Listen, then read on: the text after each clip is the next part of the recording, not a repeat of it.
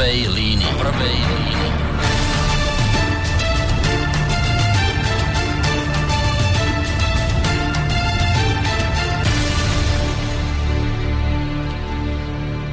Príjemný dobrý večer, vážení poslucháči. Dnes tak trošku netradične v stredu 16. augusta sa vám krátko po 20. hodine 30. minúte, alebo minúty hlásime z Rádia Slobodný vysielač z bansko štúdia s reláciou v prvej línii. E, neviem, či viete, či ste to zaregistrovali, ale asi áno, lebo mám pocit, že to prebehlo všetkými médiami, teda toho mainstreamového a zrejme aj tzv. alternatívneho charakteru. E, začiatkom tohto mesiaca, aby som bol teda presnejší, 2. augusta e, sa v médiách objavila správa toho znenia, ak by som to mal povedať v skratke, že je s nami zle. Teda s nami ako s ľudstvom na planéte Zem, pretože práve 2. augusta sa udiala jedna veľká žiaľ, treba aj povedať e, negatívna udalosť. V tento deň sme prekročili limity planéty. Takto sa to uvádzalo v jednotlivých správach. To znamená, že od 2. augusta žijeme my všetci, obyvateľia tejto planéty, na dlh, pretože sme v tomto termíne toho spomínaného 2. augusta tohto roka toť nedávno spotrebovali všetky prostriedky, ktoré planéta môže za jeden rok prirodzene vyprodukovať, respektíve obnoviť. Túto nelichotivú informáciu priniesli mimovládne organizácie Global eh, Footprint Network a Svetový fond na ochranu prírody, ktoré pravidelne vyhlasujú tzv. deň prekročenia, teda spomínaný deň, kedy ľudstvo spotrebuje všetky ročné zásoby Zeme.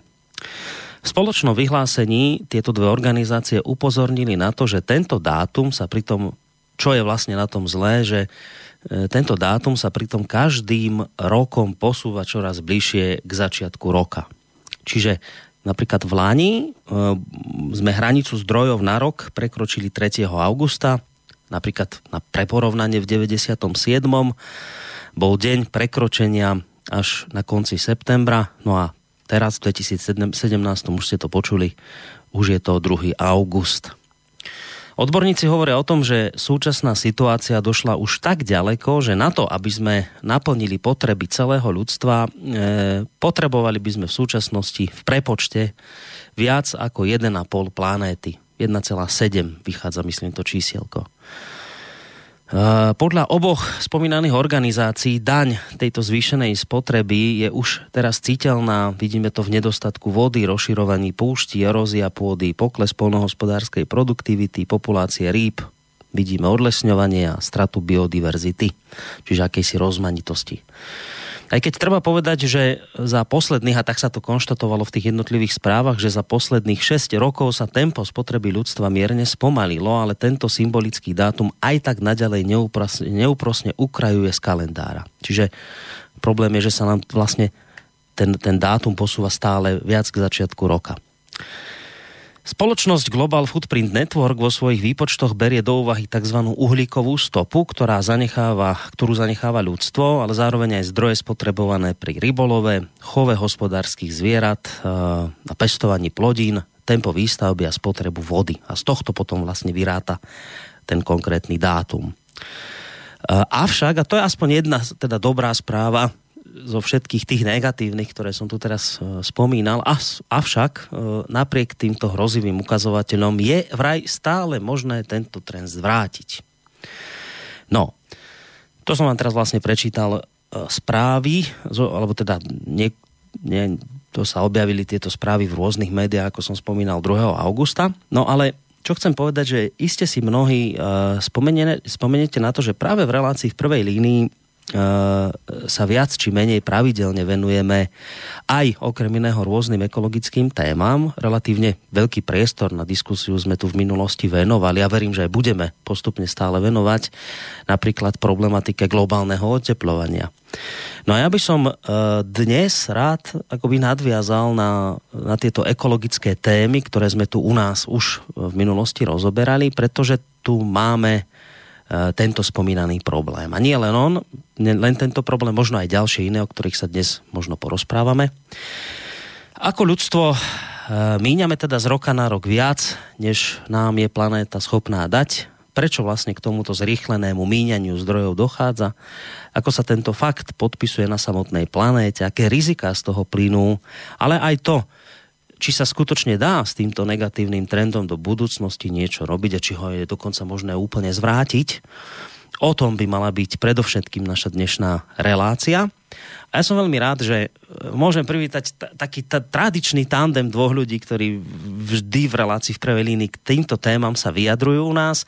A moje, moja radosť je dnes o to väčšia, že jeden z nich z tejto dvojice je tu priamo u nás v štúdiu v Banskej Bystrici, tak si ho teda dovolím privítať tým pádom ako prvého. Je ním Daniel Lešinský z Centra pre trvalo udržateľné alternatívy. Príjemný dobrý večer vám prajem. Dobrý večer vám, pán Koroni, a samozrejme všetkým po- poslucháčom.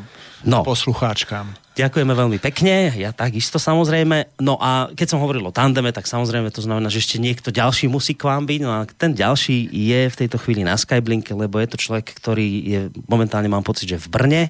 Je to človek, ktorý e, pracuje v Centre výskumu globálnej zmeny Akadémie vied Českej republiky, teda už v spomínanom Brne. Volá sa Alexander Ač a máme ho na Skyblinke. Pán Ač, počujeme sa, dobrý večer. Áno, počujeme sa. Ja prajem pekný večer všetkým. Ďakujeme, ďakujeme veľmi pekne. Takže toto je dnešná zostava, vážení poslucháči. Tému sme si už nadhodili v tomto svojom úvode. Poznáte hosti. To, čo sme si ešte nepovedali, je to, že samozrejme tak ako vždy sa do tejto relácie môžete zapojiť aj vy vašimi otázkami. Máte na to tri možnosti. Buď nám e, priamo zatelefonujete na číslo 048 381 0101, môžete napísať maily na adresu studiozavinačslobodnyvysielac.sk alebo nám môžete písať aj cez našu internetovú stránku, keď si kliknete na takéto zelené tlačítko otázka do štúdia. Tak, toľko na úvod z mojej strany aj tie technické záležitosti. V minulosti to bolo o tom, že tieto, tieto témy sa tešili relatívne veľkej poslucháčskej priazni, takže verím, že to bude aj dnes tak. A samozrejme platí to, čo vždy, či už teda budete súhlasiť alebo nebudete súhlasiť, akýkoľvek názor, akúkoľvek otázku k téme, ktorú rozoberáme, môžete položiť. Takže keď si to všetko, to, čo som vlastne v tom úvode zhrnieme, povedal, e, tak vieme, že vlastne my sme si zdroje, ktoré nám e, počas roka je schopná planéta vyprodukovať, minuli už v lete, už 2. augusta. Tak hoci to akože znie tak, že to je celkom také jasné, ale ja si dovolím povedať, že aj tak tomu celkom nerozumiem, že čo to vlastne znamená. Tak ja by som bol rád, keby na úvod ste mi vy obaja, už nebudem vás vyvolávať ako v škole, kto sa ujme slova, ten sa ujme. Ale keby ste mi to skúsili na úvod nejako trošku priblížiť, že čo ja si to mám vlastne predstaviť pod tým pojmom, že sme už 2. augusta minuli viac zdrojov, než je nám planéta schopná počas roka vyprodukovať. Ako to mám pochopiť? Skúste mi to tak nejako jednoduchšie ľudsky vysvetliť. Tak, Tuto tak, pán, tak, pán Lešinský sa nadýchuje pre môžem predtým, jak, no? jak Alexander vysvetlí tú metodiku, tak ja by som upozornil, aby nedošlo k takému zlému pochopeniu, lebo to, jak ste povedali, že od 2. augusta ideme na dlh, tak to vyzerá ako, že však OK, však pol roka potiahneme, pol roka na dlh, potom znova pol roka potiahneme, znova pol roka na dlh. Len problém je v tom, že uh, ten dlh sa kumuluje. Že to nie je tak, že akože prvého prvý máme zase ako plnú banku, plnú špajzu a môžeme jesť. Mm-hmm je to v podstate metodika, ktorá by mala pravidelne pripomínať e, všetkým obyvateľom, že ten spôsob, ktorým e, spotrebu máme, lebo predovšetkým sa to týka naše, na, našej spotreby, nie je udržateľný, ale e, v celkovom koncepte to ľudstvo žije na dlh už zhruba od 70. rokov tohto predchádzajúceho storočia, kedy nás bola zhruba polovica, čo sa týka počtu a kedy tá spotreba toho ľudstva e, stačila e, byť vykrytá vlastne tými kapacitami prírodnými. No tým, že to ľudstvo narastá v podstate dosť rýchlo a, a tie, tie vzorce správania sa nemenia tak rýchlo, ako narastá ľudstvo, tak ten dlh rastie a ten, uh, tento overshoot day, alebo teda deň, deň, kedy uh, Zem prechádza do dlhu, je uh, vlastne um, taký, taký spôsob, ako sa pripomínať. Každoročne sa pripomínať, že, že, že pozor, je tu niečo, čo nie je udržateľné, ale možno, um, aby si to veľmi jednoducho predstavili uh, naši poslucháči, tak predstavte si, že že máte studňu, no.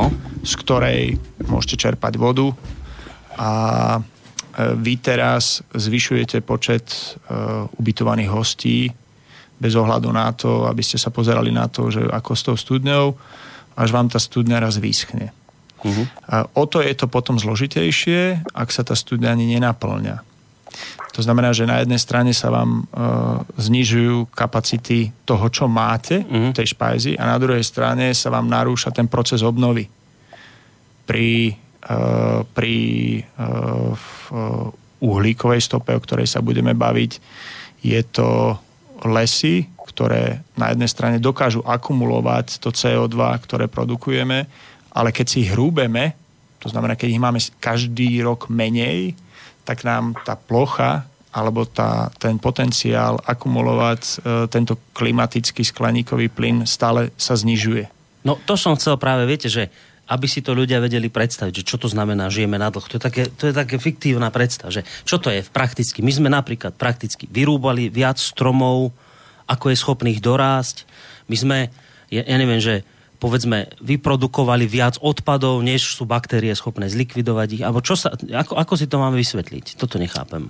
Tie metodiky sa líšia a to ja by som teraz poprosil Alexandra, keby sa mohol zapojiť do tej debaty. Ja potom do toho vstúpim samozrejme, ale aby sme sa nadviazali na niečo konkrétne, odrazili sa od toho, tak je to pre to rýchle pochopenie, tak jak ste povedali zhruba, že že, že rúbeme viac stromov, ako stačí dorásť. To je také veľmi jednoduché, mm-hmm. veľmi jednoduché vysvetlenie. Alebo vylovíme viac rýb, ako je schopné sa rozmnožiť. Ako je schopné sa rozmnožiť, presne Toto je tak. ten dlh.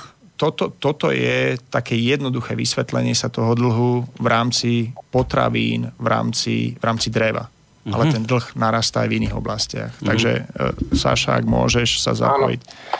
Uh, ďakujem, ďakujem za úvod. Uh, ja by som len doplnil k tomu úvodu, že vlastne tento indikátor sa v globálnych dátach sleduje od roku 1969 a v roku 1971 už sme boli v tom prestrelení. Hej? Čiže ako to bolo správne povedané na začiatku 70. rokov, čiže v roku 1971 už sme potrebovali viac ako jednu planétu a ten dlh sa stále neustále zvyšuje, plus minus takmer každý rok. A tá metodika je naozaj v princípe pomerne jednoduchá tým, že ide o globálny indikátor, tak samozrejme musíme brať do úvahy určité neistoty. Oni tie údaje sa neustále spresňujú, viac a viac indikátorov, ale vlastne oni na, na, na tých svojich webových stránkach udávajú, že až 15 tisíc dát rôznych pre danú krajinu vlastne sumarizujú v tých, v tých výsledných potom výpočtoch. A také tie základné indikátory, ktoré v tej uhlíkovej stope vystupujú, alebo ekologickej stope vystupujú, tak vlastne sú uhlíková stopa, k tomu potom prídeme, potom je to naozaj e, dostatok, e, alebo e, vlastne ako lovíme ryby, hej, čiže či už prírodné, alebo, alebo potom farmy na, na chov rýb. Potom je to plocha pôdy, na ktorej pestujeme obilie, alebo teda celkovo plodiny e, pre polnohospodárstvo, pre výrobu potravín. Potom je to zastávaná plocha, urbanizované plochy, mesta, dediny, cesty a tak ďalej. Potom sú to lesy a nakoniec pasienky. Čiže vlastne všetky tieto e, e, ekologické prírodné systémy alebo ľudsko-prírodné systémy, ktoré nám zabezpečujú to, čo my potom spotrebujeme, čiže príroda nám poskytuje produk- nejaké produktívne služby, ktoré my potom využíva, využívame vo svojej spotrebe. Čiže ešte tak, ešte úplne zjednodušene ide o bilanciu medzi tým, čo nám príroda dokáže zabezpečiť, to je tzv. tá biokapacita planéty mm. v tom globálnom priemere a, a bilanciou toho, čo my spotrebujeme. A ako náhle spotrebujeme viac, ako tá príroda dokáže regenerovať v tom danom roku alebo za dané obdobie, tak naozaj žijeme na dlh. To znamená, že žijeme na úkor toho, že dané systémy, ktoré nám zabezpečujú tie naše produkty, ktoré užívame, tak sa degradujú postupne. Či už je to menej lesov, menej rýb, menej kvalitné vody, menej kvalitný vzduch, nárast oxidu uhličitého, oteplovania a tak ďalej. To sú vlastne tie negatívne uh, ekonomi, ekonomovia povedali externality, hej, ktoré potom majú nejaký efekt e, negatívny vzhľadom k prírode a samozrejme potom k človeku. No ja som tuto pánovi Lešinskovi veľmi ďačný za, za to, že ste použili ten výraz, že špajza alebo komora. Lebo to je taký dobrý príklad, na tom sa to dá pochopiť. A tuto mám jednu takú otázku na vás aj na pána Áča. Skúsim to tak, opýtať sa tak jednoducho ľudsky, že my vlastne si to teraz tak predstavím tú našu zemegulu ako takú komórku, takú špajzu, ktorú my máme a my si vlastne v tej špajze robíme zásoby na celý rok. A tak ako ste povedali vy aj panáč, už v 70 rokoch sa začalo to, že sme z tej špajzy už skôr zjedli ako sme, ako sme mali tam mať odložené tie veci, z ktorej sme mali celý rok žiť. Ja som sa dočítal, že ešte v 60 rokoch sme z tej špajzy zobrali len tri štvrtinu počas roka a štvrtina nám ešte ostala tých zásob. Už od 70 rokov to stále akoby je iba horšie a horšie. Tak, tak jednoducho sa spýtam, a to čo sa nám stalo, kvôli čomu je to vlastne, že my už dnes nie sme schopní tú našu komórku vyžiť z nej celý rok, z tej špajze, ale že už nám to teraz najnovšie ostáva len do leta. Čo sa, čo sa deje? Čo, čo spôsobilo ten stav, že od 70. rokov sme stále menej a menej schopní vystačiť si s tou našou komórkou do konca roka. A tie naše zásoby, ktoré tam máme, sa nám a kompóty a všetko, čo tam je v tých regáloch, už v lete minulo. Uh-huh. Čo, začali sme viac jesť, alebo čo sa nám udialo, že ešte v 60. rokoch to fungovalo, ešte sme boli schopní tri štvrtinu odložiť a dnes už nie. Tak čo sa, čo sa v priebehu tých 40-50 rokov udialo?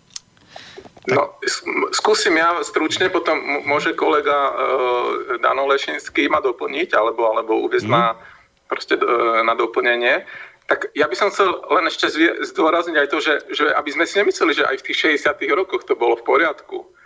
Ono v podstate uh, dosť dôležitá je tá metodika a samotní autory uh, tej metodiky hovoria, že to je ten taký úplne naj... E, z, z ich pohľadu je to veľmi konzervatívny výpočet. To znamená, že veľmi pravdepodobne tá situácia mm-hmm. je, je skôr horšia ako lepšia. Čiže to kľudne môže byť, že už v tých 60 rokoch to v podstate nefungovalo, alebo dokonca aj skôr. Ak by sme sa pozreli na indikátor degradácie pôd, napríklad, čo je základ, ako bez pôdy my v podstate nedopestujeme, nebudeme schopní bez zdravých podopestovať dostatok potravín, tak v podstate už nejakých 8, 6, 6 až 8 tisíc rokov ľudstvo, ako, ako vlastne prešlo zo spôsobu e, v podstate lovcov e, a zberačov, tak sa, sme sa usadili, vytvorili sme prvé zložité civilizácie, sumerské a neviem aké, egyptské a tak ďalej.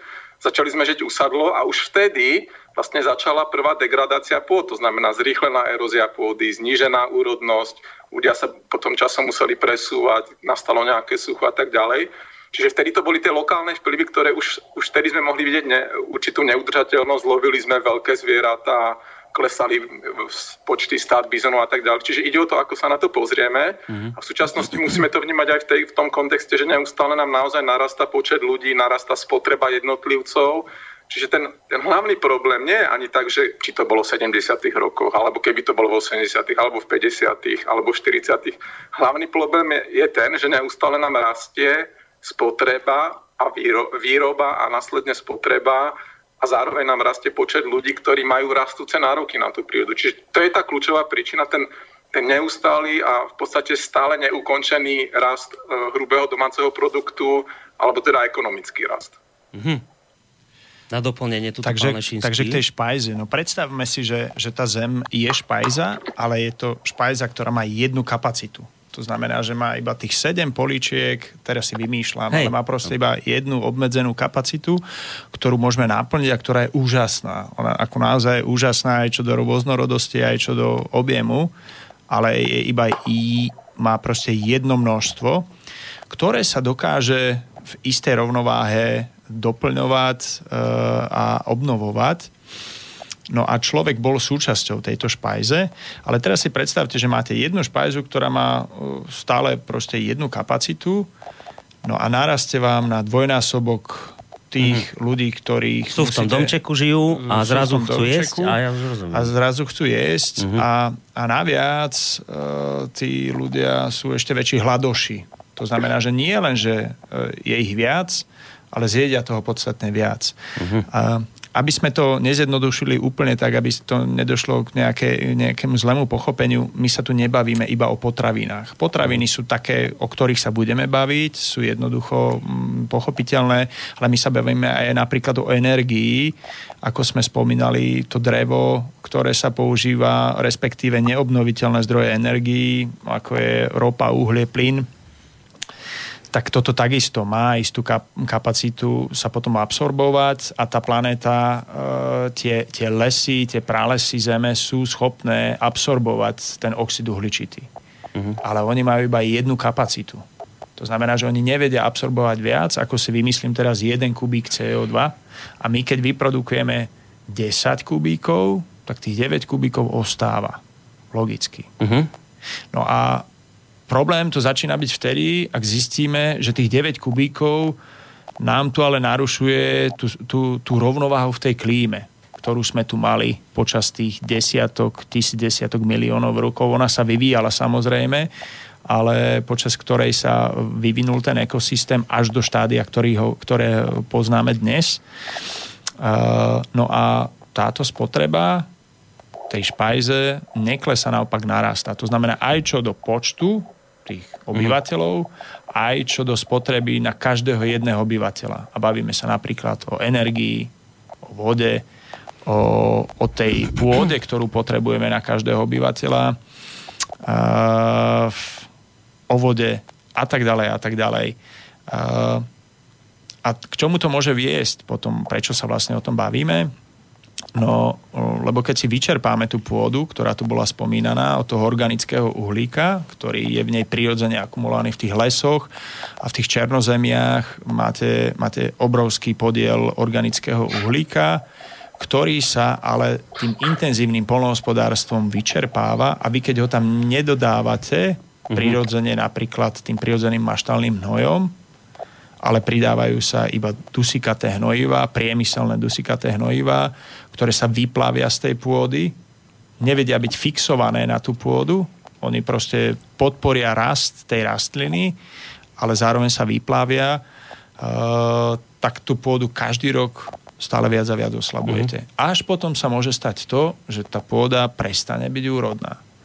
Alebo vy začnete pásť veľmi intenzívne kravy alebo akékoľvek iné zvieratá, až na takú úroveň, že na, tom, na, na tých plochách začne byť erózia, uh, začne sa vysušovať a vy sa musíte presunúť potom s tými zvieratami zase o kus ďalej. Hmm.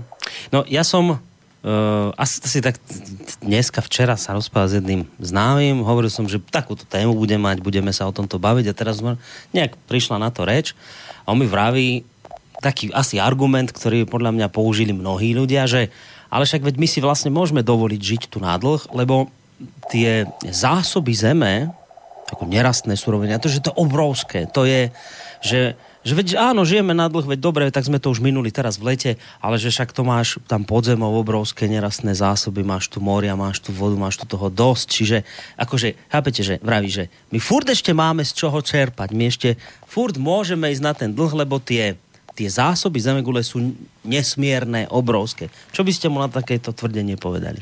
No ja by som mu zareagoval asi toľko, že OK, ale viete o tom, že jedna miliarda ľudí trpí hladom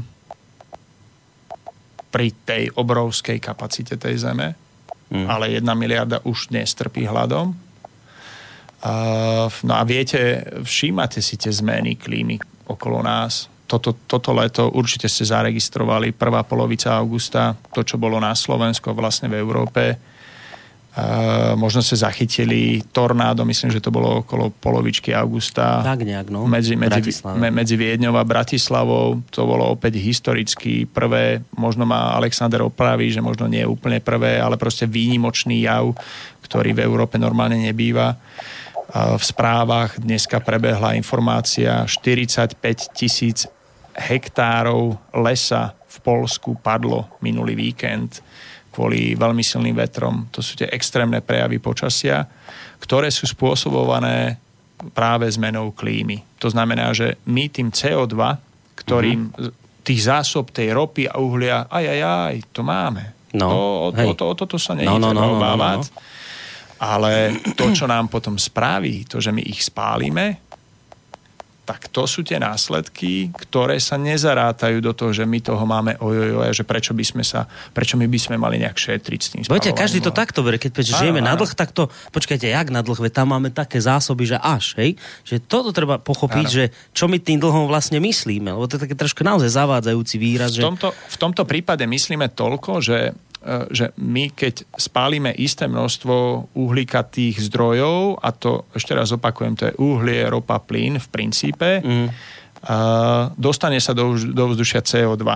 Popri tom sú to aj iné plyny, ako napríklad metán, ale bavíme sa hlavne o CO2.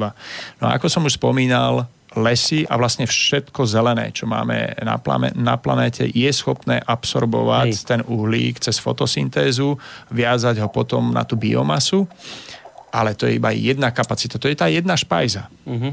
Do nej sa viac za ten rok nezmestí. A my, keď vyprodukujeme viac, ako tá špajza je schopná absorbovať, tak logicky nám niečo ostane v tom vzduchu. Hej. No a Zem... To niečo, čo nám ostalo, potom tuto, robí tuto ostane, to proste nejde do vesmíru, pretože my sme uzatvorený systém a ten CO2 v tomto prípade funguje ako taká ďalšia vrstva svetra alebo proste oblečenia. Mm-hmm. Asi predstavte, že stále zvyšujete tie vrstvy tak logicky, že vám začne byť teplo a naviac sa aj prihrieva e, toho slnka, e, tej energie, menej sa odráža e, a to je iba, to je iba teplotná bilancia, kedy meriame teplotu. Mm-hmm. A popri tom, popri tom spalovaní tých neobnoviteľných zdrojov sa nám uvoľňujú aj iné znečistujúce látky, ktoré majú priamy dopad na zdravie. A to už napríklad v ekologickej stope priamo zarátané nie je.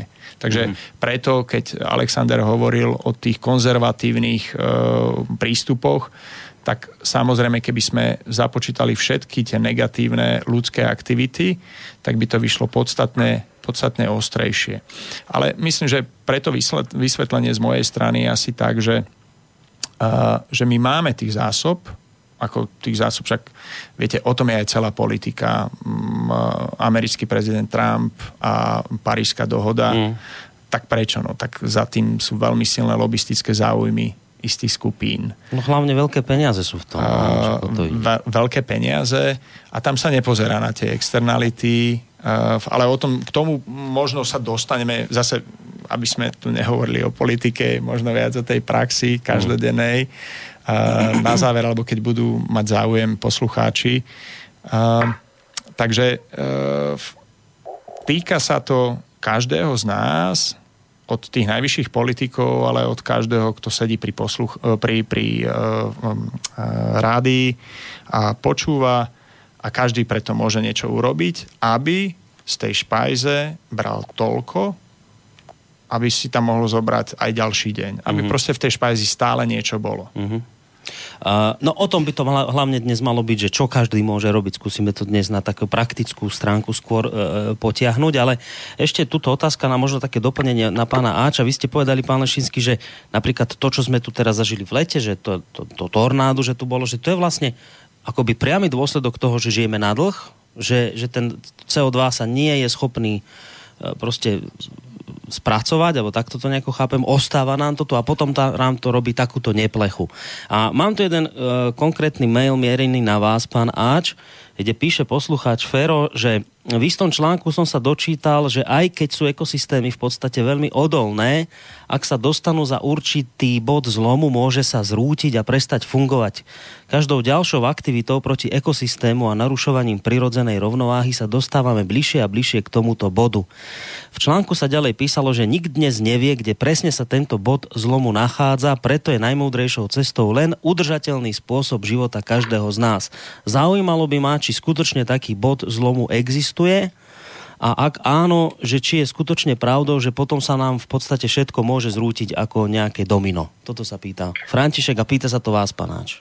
Áno, veľmi dobrá otázka. Hneď na ňu odpoviem, len krátkosti zareagujem na, na ten dotaz, ako ste vraveli, že, že je to obrovské a máme obrovské zdroje. Tak ja by som dal dva také príklady, že, že oceány, všetci sa zhodneme na tom, že sú obrovské. No. Obrovský objem, obrovská vodná plocha, a v podstate neobmedzené možnosti rybolovu. Ale aká je realita? E, v podstate dnes my vieme, že sme vylovili prakticky všetky veľké ryby z oceánov a lovíme už len malé ryby.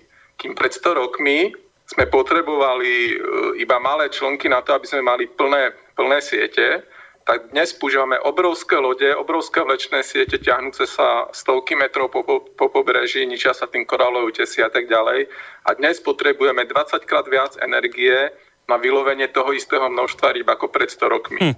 Čiže to je jedna vec. Čiže my sme dokázali vyloviť, keby, keby sme nemali umelé farmy, hej, chovné, na lososy a tak ďalej, tak v podstate globálny výlov rýb nám už viac ako 10 rokov klesá celosvetovo. Čiže oceány sú veľké, napriek tomu sme ich dokázali vyloviť, pretože je tá filozofia, že veď rýb je dosť. To je jeden taký bod. A druhý, keď sme sa bavili o tom CO2, takisto ľudia si myslia, že atmosféra je obrovská. Hej. Ide veľa kilometrov nad nás, plocha Zeme je veľká, že však atmosféra to nejak absorbuje. Ale nie je to tak. Tá súčasná koncentrácia CO2 je tak taká vysoká, ako tomu bol naposledy pred 3 až 5 miliónmi rokov a za 20 rokov bude na úrovni, ako tomu bolo naposledy pred 20 miliónmi rokov. Čiže tá atmosféra síce je obrovská, ale tá naša sila meniť chemické zloženie je ešte silnejšie. Čiže ten človek naozaj dominuje či už vzduchu, tak oceánom, tak lesom, vlastne preto hovoríme o tom antropocene. Čiže ten ľudský vplyv bez ohľadu na tú veľkosť tej planéty je v súčasnosti dominantný. Čiže to je len tá taká krátka poznámka na tú prvú otázku. Čo sa týka tej klimatickej zmeny, prečo sa bavíme o dvoch stupňoch? V Paríži sa politici dohodli na tom, že na základe samozrejme odporúčaní vedcov, to si nevycúcali z prstu, tak povedali, že skúsime obmedziť emisie tak, aby sa neoteplilo o viac ako 1,5 až 2 stupne.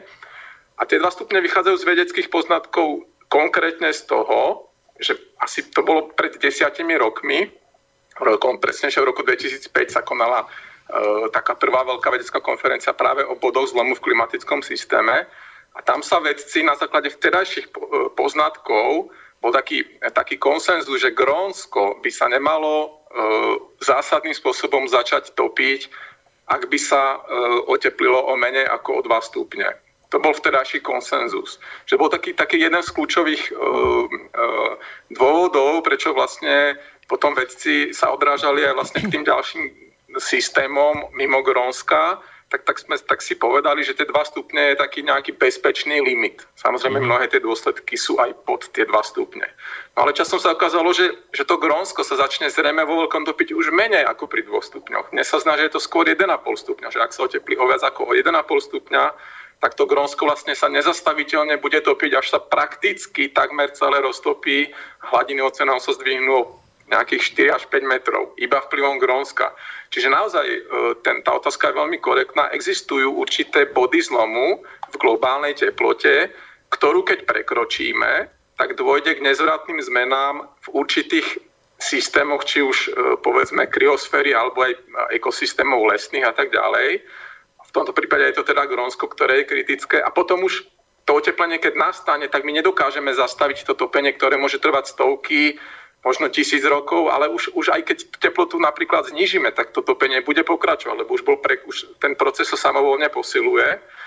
No a samozrejme sú aj ďalšie poznatky o, o amazonských lesoch, o, o, o sibirskej tajge, o, mm. o vlastne permafroste v, za polárnym kruhom. Ktorý sa vlastne tie poznatky sa neustále spresňujú a ten súčasný, najväčšia súčasná obava, alebo jedna z tých väčších je, že masívnym topením e, trvalo zmrznutej pôde v Arktíde zrejme dôjde k ďalšiemu uvoľňovaniu oxidu uhličitého a vlastne tento proces sa samovolne môže posilovať a vlastne keď, aj keď ten človek začne tie emisie naozaj drasticky obmedzovať, tak, tak tá príroda nám to veľmi, veľmi stiaží. Mm-hmm. Takže, takže ten dotaz je naozaj veľmi, veľmi správny a, a táto obava určite existuje a môj názor je taký, že nemali by sme prekročiť ani ten 1,5 stupňa. A tie 2 stupne sú Zrejme sa nám to podarí zachovať tú prírodu aspoň, aspoň približne, ale, ale je to už, už aj to je pomerne veľké riziko nezvratných zmen. Čiže ja som za, za ten nižší, nižší e, vlastne za tú vyššiu hladinu, nižšiu hladinu oteplenia. Tak toľko cieľ. k mailu nášho poslucháča Františka. A teraz e, zase to vrátim trošku späť k tej téme tej našej to na, toho nášho dlhu, e, alebo teda života na dlh, pán Lešinský. Čo zase sa tá špajza, že?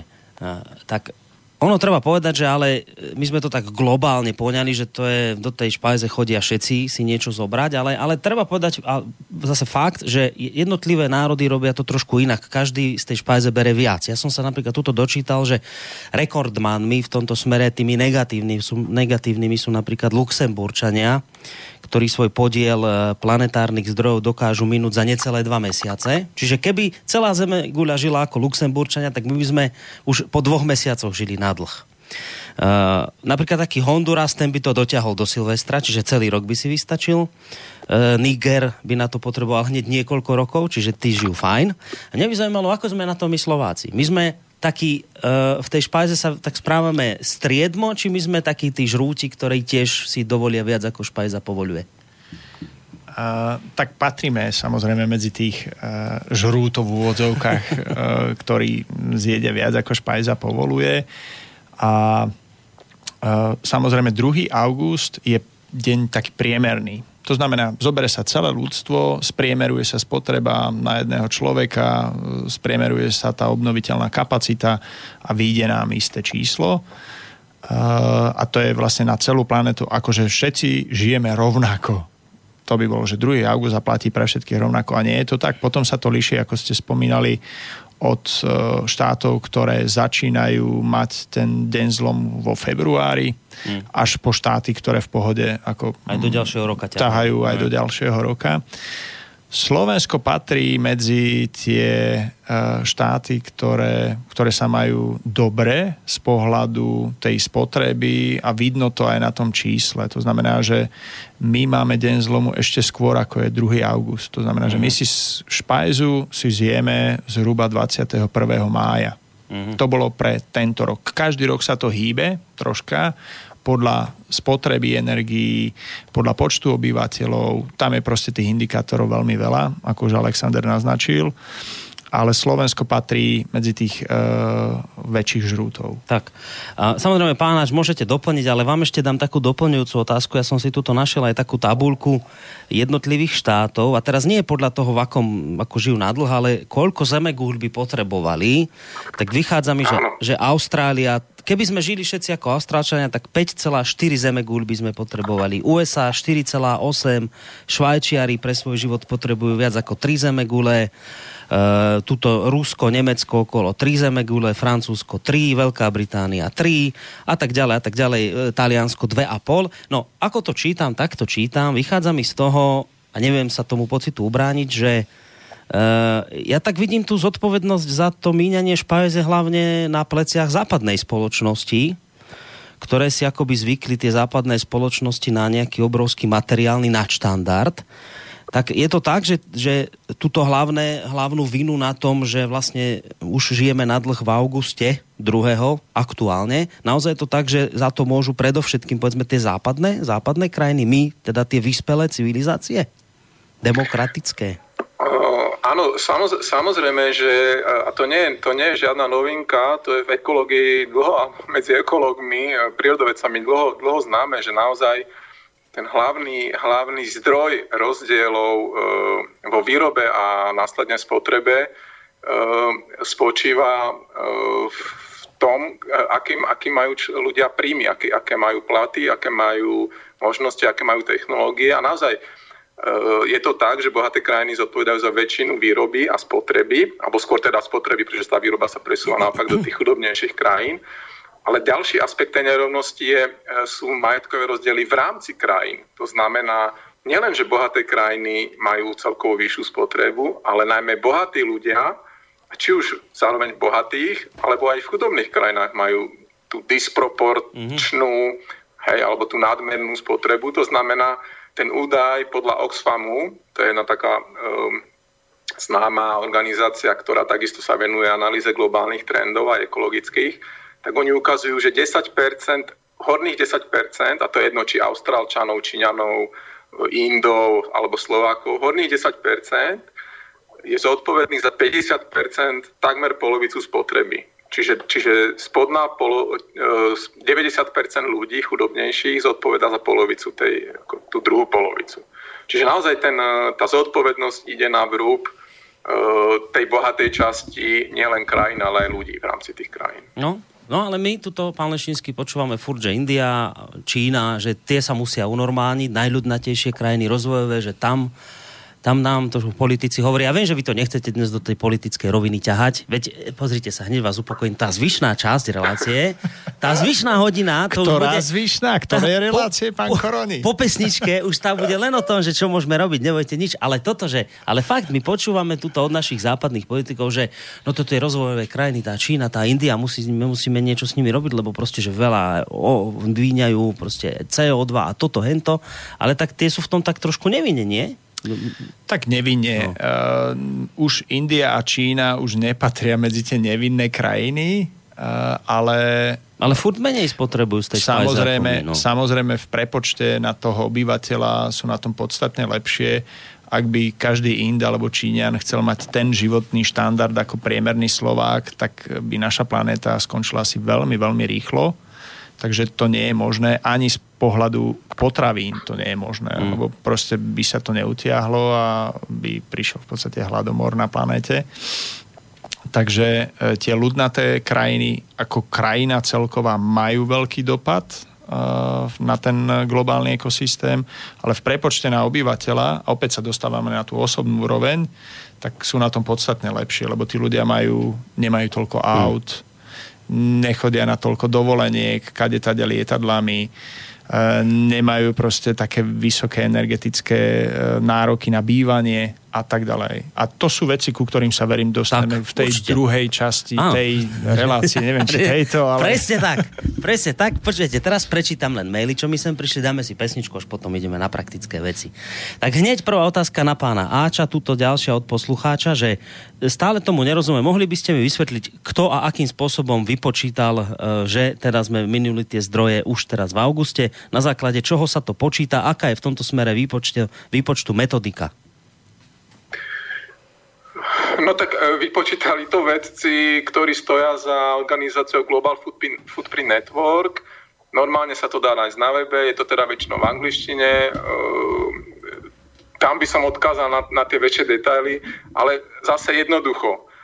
My vieme, čo nám poskytuje príroda, my vieme, čo my z tej prírody potrebujeme a ktoré jej služby využívame a vieme, aká je kapacita absorbovať tie naše aktivity spojené s výrobou.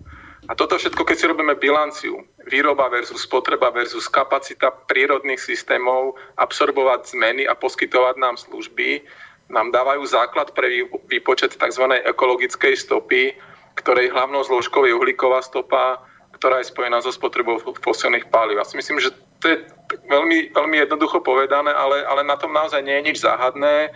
Netreba za tým hľadať nejaké konšpirácie. Je to, je to štandardná metodika vedecká, ktorú akceptujú proste medzinárodné organizácie, je to vlastne jediná uznávaná metodika, ktorá nám prináša vlastne tento, tento indikátor a riadia sa ňou, alebo je určená preto, aby sa ňou riadili vlády, e, proste ľudia, ktorí nejakým spôsobom majú čo povedať do, e, do nejakých tvorby zákonov a tak ďalej. Na túto otázku neviem, či budete vedieť odpovedať. E, kto z vás, môžete aj obaja. Martin z Bratislavy píše takúto vec, že pred nejakým časom boli v štúdiu lesníci a na otázku, či na Slovensku ročne vyrúbeme viac, ako prirodzene dorastá, nevedeli odpovedať. A teraz tá otázka na vás. Máte štatistiky zo Slovenska, podľa ktorých by sa dala táto otázka zodpovedať?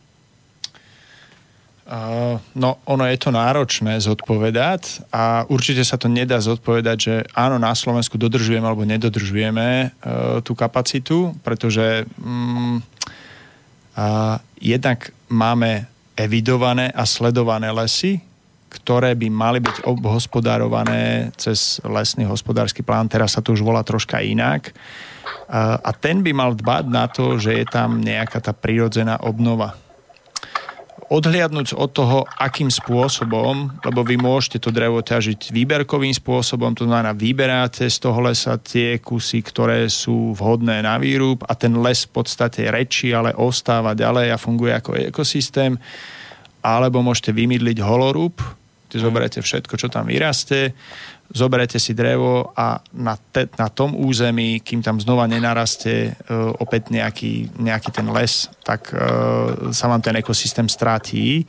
To je už tá forma. Ale na Slovensku myslím, že sa dajú nájsť štatistiky toho, že ako tá reálna ťažba prekročila alebo neprekročila uh, tú plánovanú. Tá plánovaná by mala byť udržateľná, udržateľná akože hej. vypočítaná uh-huh. a viem, že za posledné obdobie dosť výrazne prekračujeme tú plánovanú ťažbu práve kvôli kalamitným ťažbám. Hej, hej, hej. A ska- cez kalamitné ťažby sa opäť dostávame naspäť k tomu, uh, k tomu, že prečo to vzniká, to sú tie extrémne prejavy počasia, to uh-huh. sú kalamity, silné vetry, búrky. Však ale to bola výchrica z 2004. 2004. ale takisto napríklad tieto dlhé, suché obdobia, ktoré vlastne vyčerpávajú tie, tie systémy, tie lesy, stromy, prídu požiare napríklad, ktoré máme v stredozemi, mm, zachytávame vlastne teraz cez leto, každý týždeň nejaká informácia, či už sú to Gréci, Taliani alebo Španieli. Takže, takže toto sa rieši ale k tej konkrétnej otázke, ako sme na tom na Slovensku, tak z tých oficiálnych záznamov, čo ja viem, tak tá reálna ťažba prekračuje mm-hmm. plánovanú. K tomu treba, aby sme boli objektívni, doplniť, že e, náš vidiek nám vymiera a zarastá. To znamená, že tých lesov, lebo čo je les?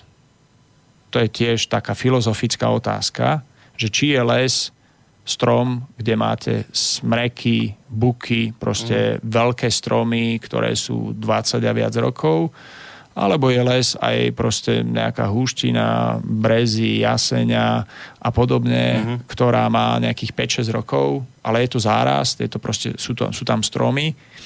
Uh, takže na Slovensku už máme veľa takých, takých čiernych plôch, ktoré z pohľadu prírody sú pozitívne, vysoko mm-hmm. pozitívne ale nie sú evidované oficiálne ako lesy. To znamená, neeviduje sa ten náraz tej hmoty v týchto, lebo oni rastú na polnohospodárskej pôde. Nej, rozumiem. No a tým pádom my nevieme vypočítať, že či ten, táto, tento potenciál, ktorý nám dorastá e, na týchto plochách, sa započítava do celkovej ťažby alebo nezapočítava. Preto treba byť opatrný a pre mňa je e, rovnako ako množstvo, to znamená koľko vyťažíme, dôležité, že ako vyťažíme. Uh-huh. To znamená, nestačí sa baviť o tom, či vyťažíme viac alebo menej, ale ak si predstavíte, že OK, že vyťažíme presne toľko, koľko sa má, ale vyťažíte to povedzme v jednom regióne, ktorý celý vymydlíte, tak tým pádom ten región môžete zničiť môže tam prísť potom tá erózia, ktorá bola spomínaná, vysušovanie pôdy a tá pôda sa vám môže tak zdegradovať, že už ďalší les vám tam nenarastie. Mm-hmm. No a dám ešte pred pesničkou posledné dva maily, to by som dal do takého jedného balíka. Uh, to je taký balíček, že z tých skeptickejších uh, Veď elity plánujú počet obyvateľov znížiť na menej ako jednu miliardu, tak bude pre každého dostatok, či nie? Pýta sa Lucia. A druhý mail, taký tiež skeptickejší, až ironický. Ako to naši predkovia dokázali, keď zelené Grónsko dokázali zamraziť a pokryť ľadom?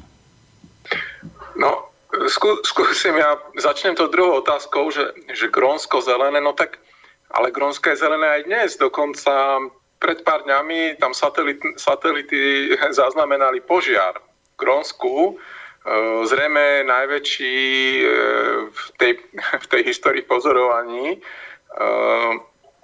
Čiže, čiže Grónsko nie že by nebolo zelené, alebo že by dokonca tam občas nehorelo. E, takže zelené aj dnes e, a vieme dokonca v minulosti, že bolo veľmi odladnené, ale to je len ďalší dôvod sa obávať toho, že sa môže opäť veľmi rýchlo alebo veľmi významne roztopiť.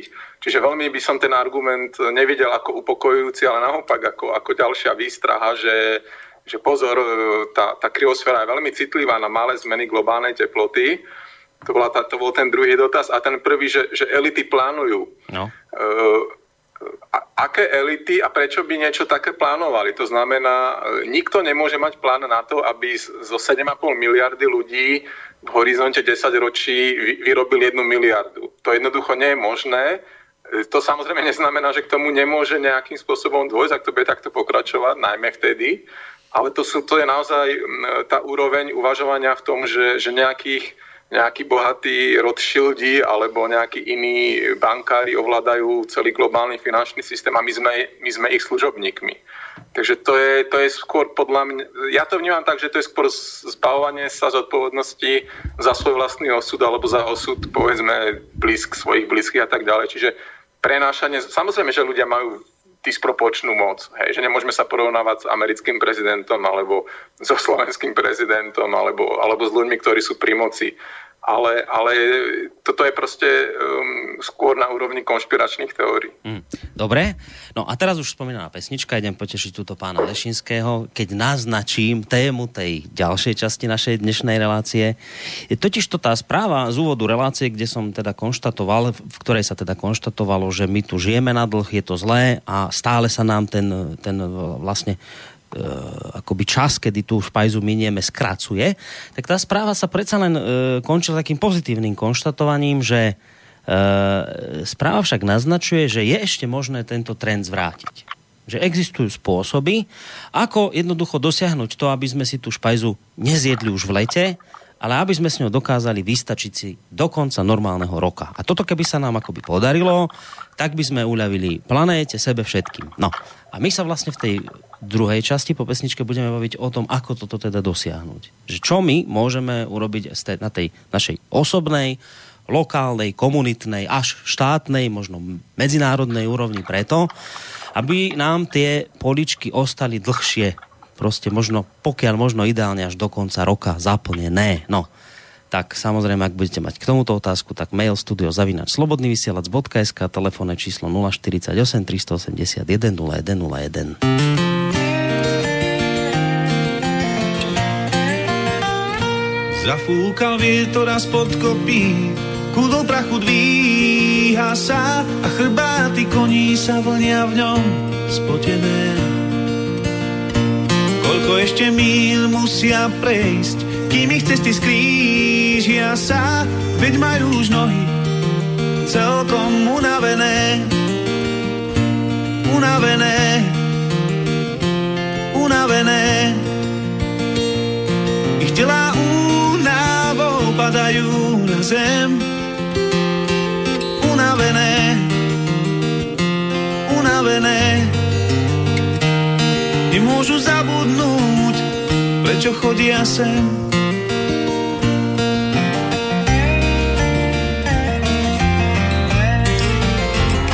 Za trochou vody a kúskom jedla chodia už tisíce liet, len tieto dve veci majú v pamäti Žiadna nenávisť, závisť a hádky medzi nimi nie.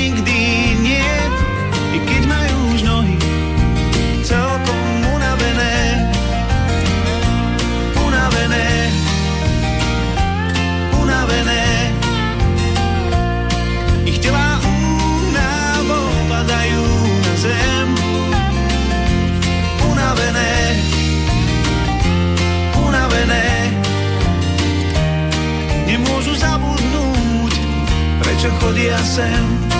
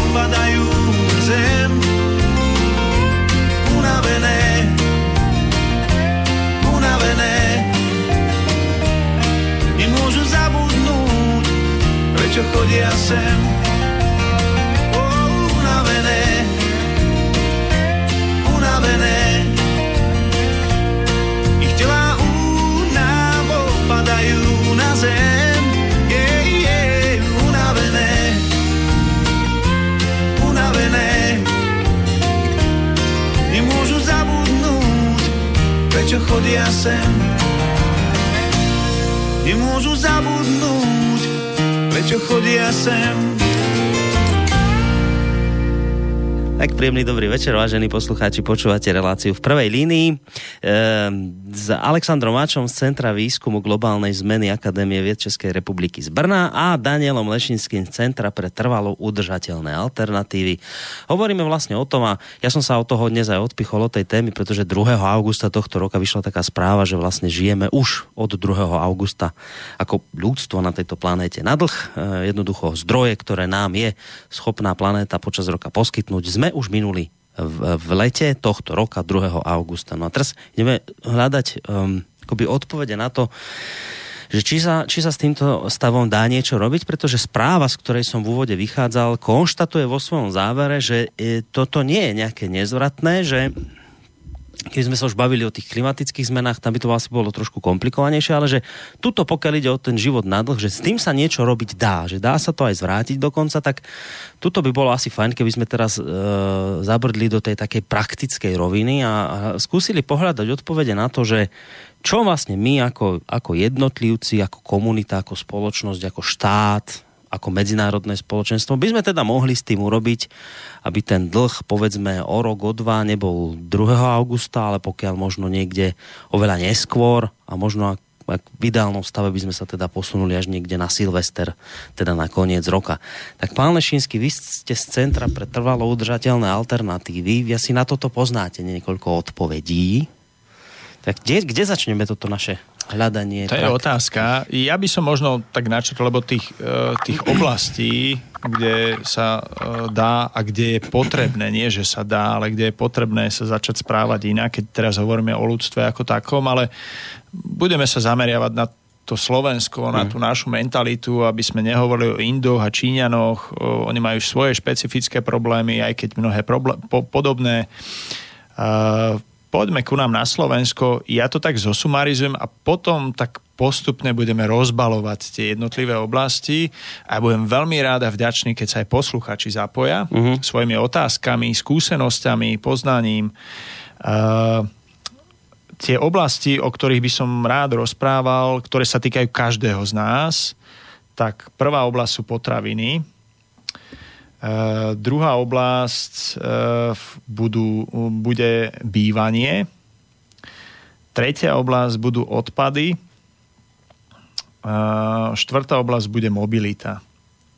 Teda doprava. Doprava. Uh-huh. Uh, možno ma, hovorím, Alexander doplní a no to dúfajme. tieto štyri oblasti majú veľmi veľa tých, tých, tých sekcií, o ktorých sa dá rozprávať a dá hovoriť a ja by som sa rád zameral na tie, na tie praktické, pra, praktické rady, alebo neberme to ako rady, prosím posluchačov, neberte to ako mentorovanie, že my vám radíme, ako máte teraz žiť, ale my sa rozprávame o tom, že ak chceme, aby tá naša špajza, tá naša zem sa kotulala aj s nami ako s ľudstvom ďalej, uh-huh. čím dlhšie. A chceme, aby aj naše deti mali možnosť zažiť takú prírodu, akú sme mali možnosť zažiť aj my, tak potom treba zmeniť to svoje správanie. A teraz sa bavíme na takej úrovni, že čo by asi bolo, tak treba zmeniť a ako, aby to tá naša planéta utiahla. Tu si treba uvedomiť, aby človek neprichádzal do nejakých depresí, že samozrejme e, to pravidlo, že uno homo, nulo homo, jeden človek, žiaden človek to platí, ale na druhej strane to platí aj opačne, že nemožno sa vyhovárať, že to tí ostatní a nič, alebo ja keď dačo zmením, tak to systému nejak nepomôže. Uh, určite to pomôže tomu systému a minimálne uh, vy budete mať to svedomie podstatne čistejšie a kľudnejšie ak budete počuť správy o tom, že výchrica zvalila 45 tisíc hektárov lesa v Polsku, alebo že nejaký veľký zosun pôdy kde v Južnej Amerike zabil 600 ľudí, alebo že proste prišlo nejaké tornádo, ktoré zlikvidovalo nejaké dve mesta v Severnej Amerike, tak nebudete cítiť až takú veľkú spolu zodpovednosť za to, čo sa deje. A naopak uh, z mojej skúsenosti môžem povedať, že je to taká veda a je to až taká výzva. Uh-huh. Viete, ak človek má výzvy v živote, niečo dosahovať, tak je to až taká výzva uh, dokázať žiť tak v súlade s prírodou, s tým ekosystémom, s tými jeho kapacitami a zároveň dokázať žiť ešte aj s tými ostatnými ľuďmi, lebo to niekedy býva dosť náročné ja mám tiež dvoch bratov, ja mám tiež svojich blízkych a niekedy to také vychádzanie, tá, tá, to hľadanie takých kompromisov, to je tiež taká, taká životná hra a je to veľmi zaujímavé, poučné a obohacujúce pre každého.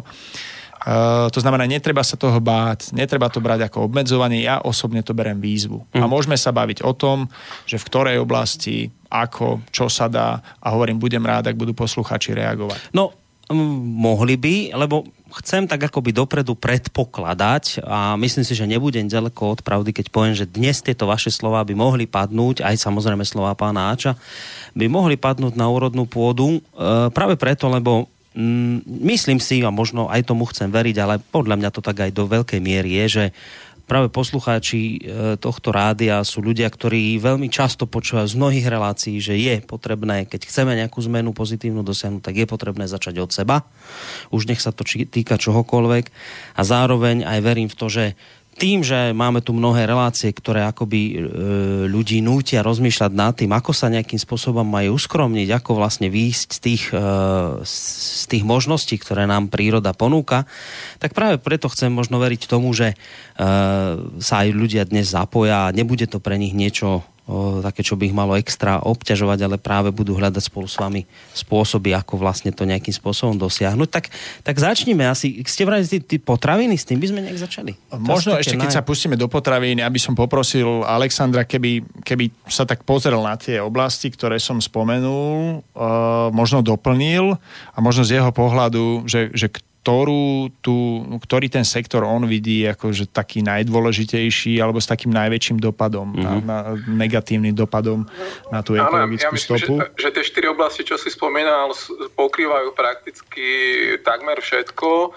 Ja by som ešte možno poslucháčov e, odkázal na publikáciu, ktorú som pred niekoľkými rokmi pre, prekladal. Je to už od bohužiaľ zosnulého profesora Davida McKeya.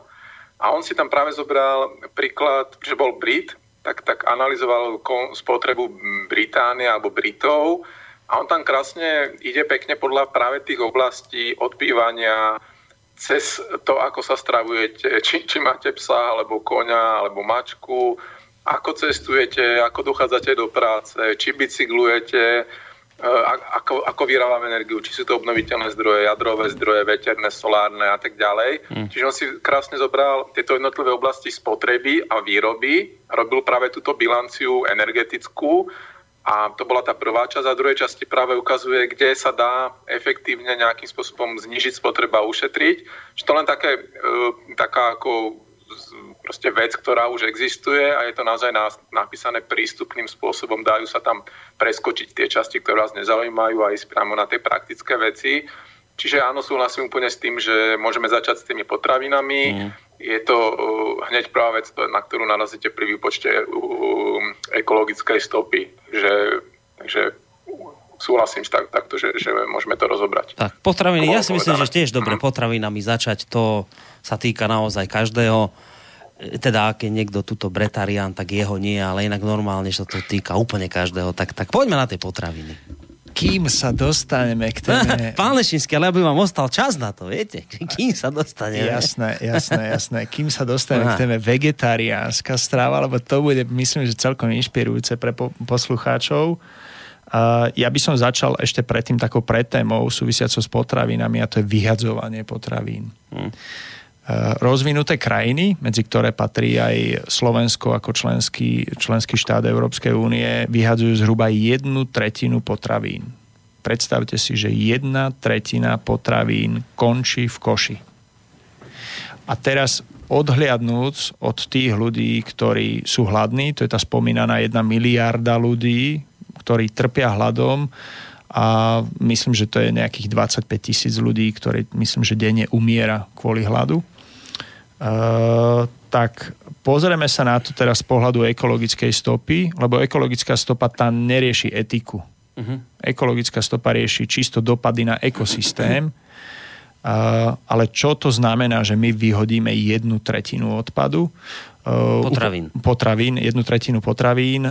Upozorním, že to nie je iba vyhadzované potraviny od spotrebiteľov, koncových spotrebiteľov, ale to sú takisto vyhadzované potraviny od obchodných reťazcov, takisto vyhadzované potraviny od stravovacích zariadení toto všetko dohromady nám, čo to znamená? To znamená, že potravina, ktorú vyhodíme, tá musela byť najprv dopestovaná alebo dochovaná, musela byť spracovaná, musela byť uskladnená, musela byť prepravená, musela byť pripravená, väčšinou tepelne pripravená.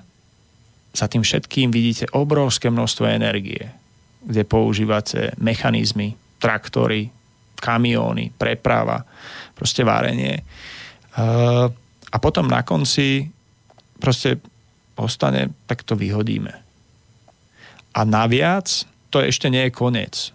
Takto, keď je, keď je potravina vyhodená a nie je správne skompostovaná, respektíve spracovaná, tak e, tá obsahuje veľký obsah dusíka a uhlíka a potom nám z toho vzniká ten bioplyn, ten metán, ktorý je pre globálne oteplovanie ešte horší ako CO2. To znamená nie len tá energia, ktorá bola potrebná na, na výrobu a jej spracovanie, ale ešte aj e, tie dopady toho rozkladu tejto potraviny, ak to nie je riadený proces, e, tak, sú, tak sú veľmi negatívne na, na to ľudstvo. Takže, takže z mojej strany e, k vyhadzovaniu potravín veľká prozba pre poslucháčov.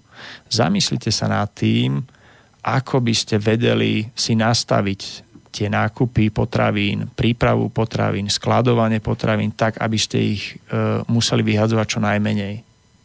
Mám sa podarilo dostať v tomto smere úplne na nulu, že nič, nič nejde? E, priznám sa, že z mojej strany, no ak nerátame šupky od zemiakov... To som práve mal na mysli, že toto asi to, to, musíte, to, to, to je jasné, ale potraviny, tie potraviny na jedenie, tie sa, tie sa u, mňa nevy, u nás nevyhadzujú. Mm Uh, rozmýšľam teraz uh, a nechcem byť, že svetý v tomto, to znamená, že samozrejme uh, myslím, že toto leto asi asi dve brosky som našiel, také, že, že mal som ich odložené s ostatnými, ak som postupne bral, tak tie dve už, už boli zhnité, mm. tak išli do kompostu, takže som to ako úplne neustriehol, ale dávam si na to pozor. To znamená, že ešte raz ten nákup, koľko potravín, aké potraviny kupujete, ich uskladnenie, aj to je veľmi dôležité, a potom koľko uvaríte, koľko si navaríte, ako potom s tým navareným jedlom naložíte.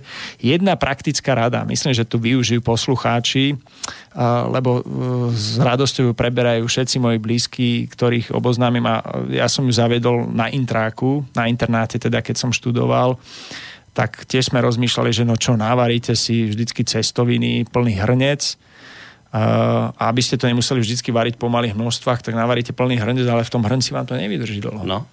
no ak máte tie zavaraninové poháre s takými zábrusovými viečkami, tak vždycky teplé jedlo, a je to v podstate čokoľvek, či sú to cestoviny, zemiaky, polievka, nejaký prívarok, akékoľvek hotové jedlo, je dôležité horúce dať do toho pohára, zavrieť ten pohár, nechať ho vychladnúť na okne a potom dáte do chladničky.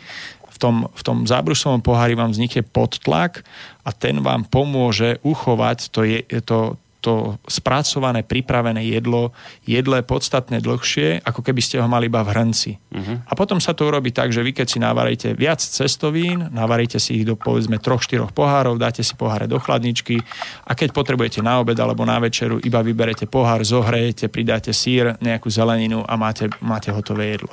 Takže toto je jedna praktická rada z mojej strany, ako nevyhadzovať potraviny. Mm-hmm. Verím, že poslucháči majú kopec nápadov. Možno Alexander, keby pridal Možno má te- niečo, téme no? vyhadzovania potravín nejaké tie... Ešte zistíme na úvod, že ako je on na tom s vyhadzovaním, či no, to e, prizná, že či sa prizná. Ja by som ešte, áno, e, takú praktickú vec, ja si myslím, že najzásadnejší rozdiel je, ak, prestaň, ak budete minimalizovať spotrebu hovedzieho mesa, či, keď už teda e, ja takisto jem meso a dosť často, ale naozaj veľmi, najväčší rozdiel v úspore je, keď obmedzíte hovedzie meso, povedzme to kurácie, čiastočne aj bravčo alebo ďalšie typy mesa nie sú až tak zásadne rozdielne, ako keď by ste ho teda nejedli vôbec to meso.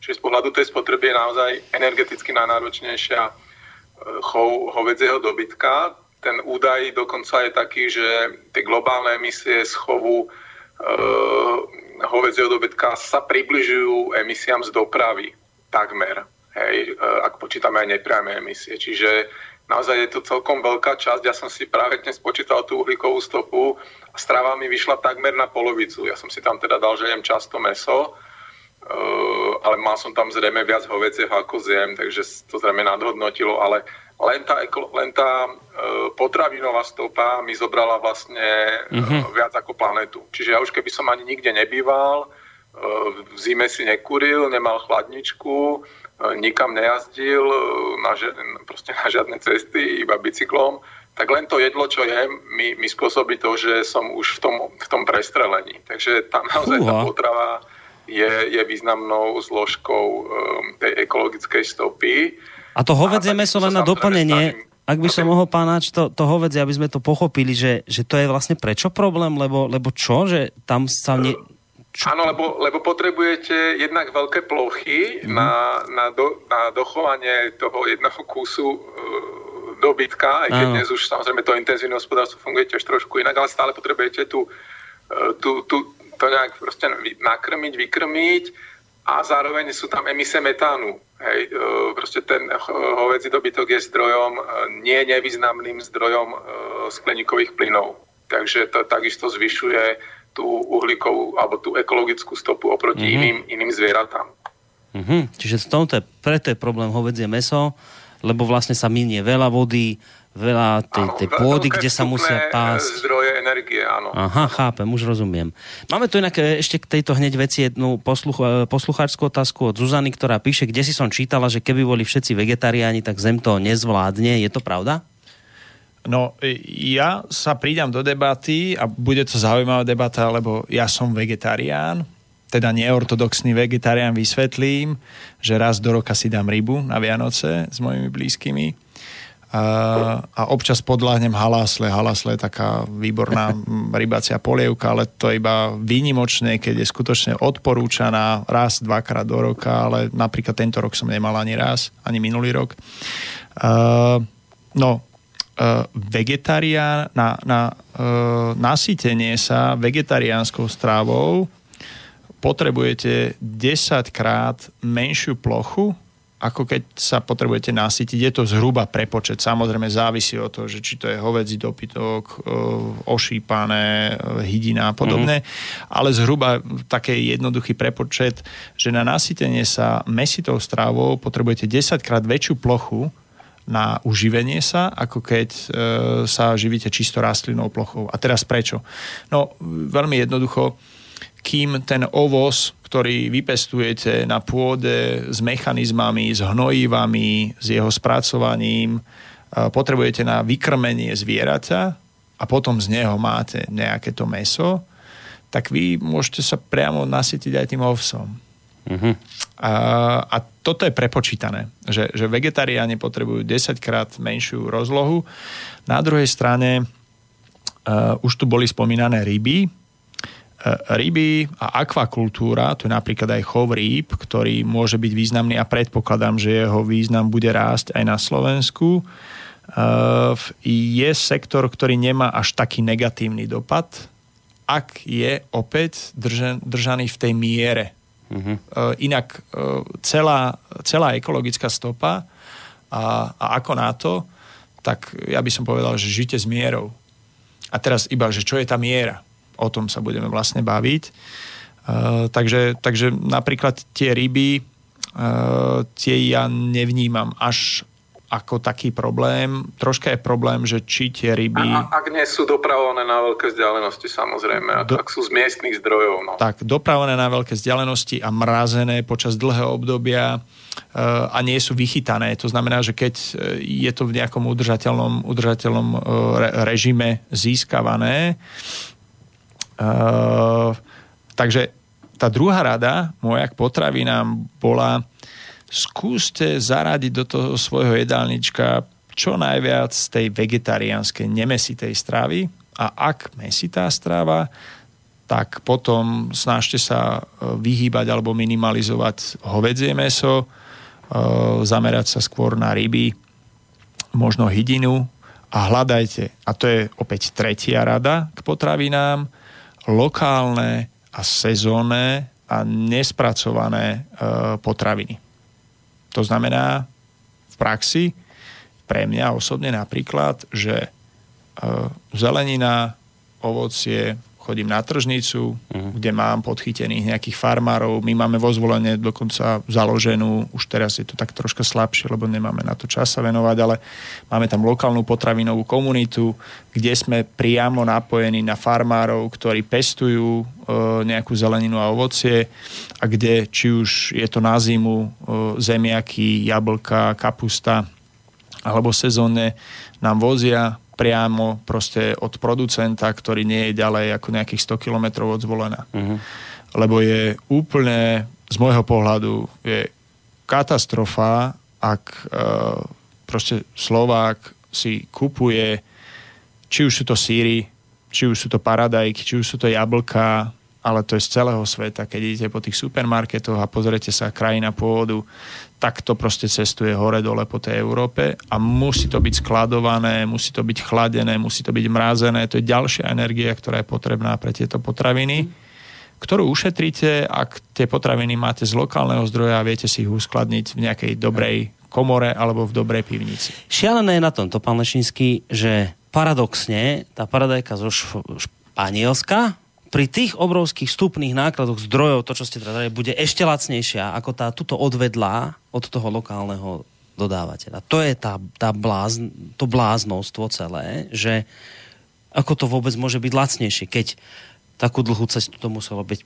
prejsť, keď to bolo mrazené, keď neviem čo, keď hentanto a bude to nakoniec ešte vo výsledku lacnejšie a viete, na Slovensku je to tak, že jednoducho je tu veľa ľudí, žiaľ Bohu, ktorí sa na tú cenu pozerajú ako na prvotný faktor určujúci, ktorý rozhoduje o všetkom, že samozrejme, ak je to jednoducho lacnejšie, tak to kúpi. A to je to, to, to šialené, že potom sa ľudia pýtajú, ako to vôbec môže byť lacnejšie, keď to toľko vstupných vecí tam do toho vstupovalo a z, to, to nedáva logiku. Ja som sa nad tým zamyslel, keď som videl uh, melóny, grécké melóny po 40 alebo 60 centov a na tržnici od tých našich farmárov kupujeme melóny bežne po jednom eure no. za kilo. No. To je taká normálna cena slovenských melónov. Uh, to vysvetlenie je veľmi jednoduché. Uh, tie krajiny, či už Grécko v prípade melónov, alebo Nemecko v prípade mliečných potravín, ktoré nájdete v mnohých našich supermarketoch, uh, oni považujú tie sektory za strategické, majú v nich zamestnanosť, a chcú si ich udržať, tak ich proste dotujú. Mm.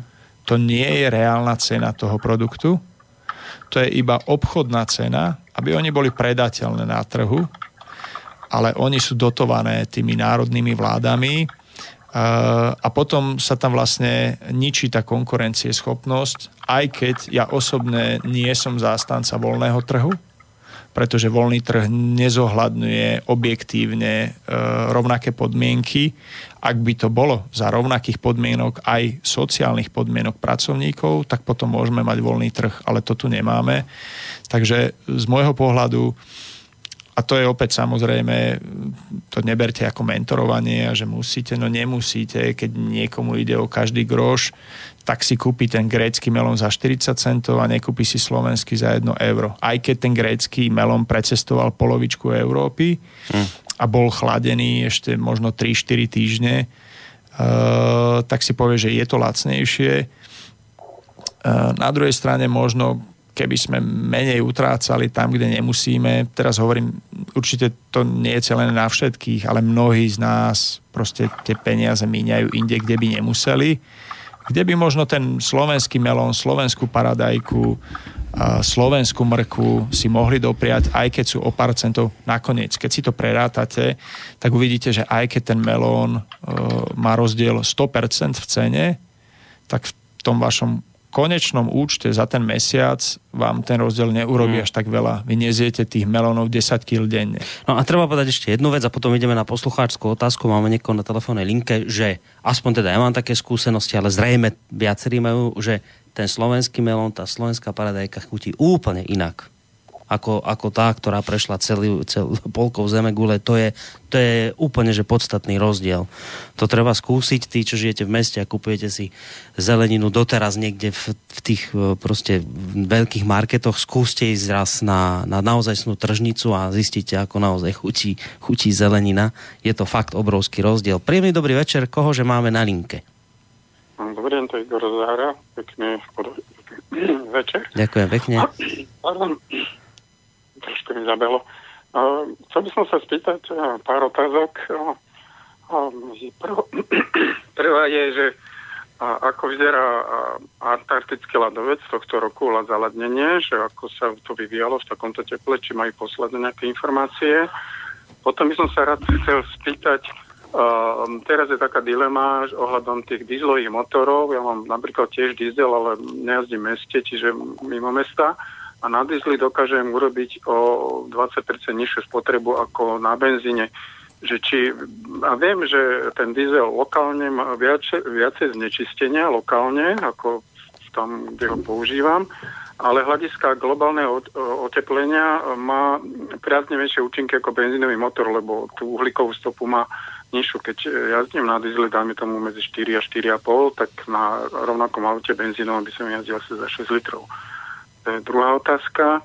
Potom by som sa chcel spýtať pánov, že ako oni e, prišli alebo do štúdia, že akým dopravným prostriedkom, keď ako sú ako environmentalisti, že či idú nejak aj príkladom. A ešte posledná otázka, či mi vedia povedať, uh, koľko dopadne energie na meter štvorcový v našej zemepisnej šírke za rok, ako na meter štvorcový kilowatt hodín alebo vatov, či to vedia to číslo, aby som to chcel, potrebujem to na nejakú vec. Som si mm, no, tak. ďakujeme veľmi pekne za tieto, myslím, štyri Ďakujem. otázky som si aj pozapísal. Majte sa pekne do počutia. Inak, e, keď budú ďalší poslucháči, ktorí máte tak tiež záujem sa niečo opýtať, 048 381 0101, tak začneme asi s pánom Máčom ohľadom arktického ľadovca, ako sa vlastne vyvíjal teraz v týchto Áno. horúcich obdobiach.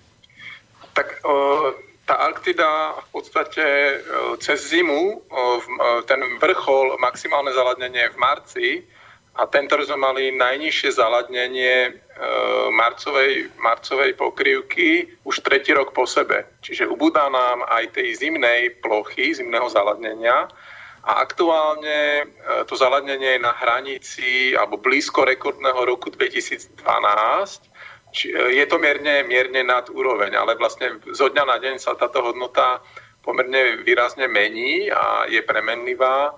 Takže zatiaľ nevieme povedať, či bude e, ľadu rekordne málo. To býva dosahované e, niekedy koncom augusta, začiatkom septembra, niekedy až v polovici septembra. Vtedy je najmenej ľadu v Arktíde.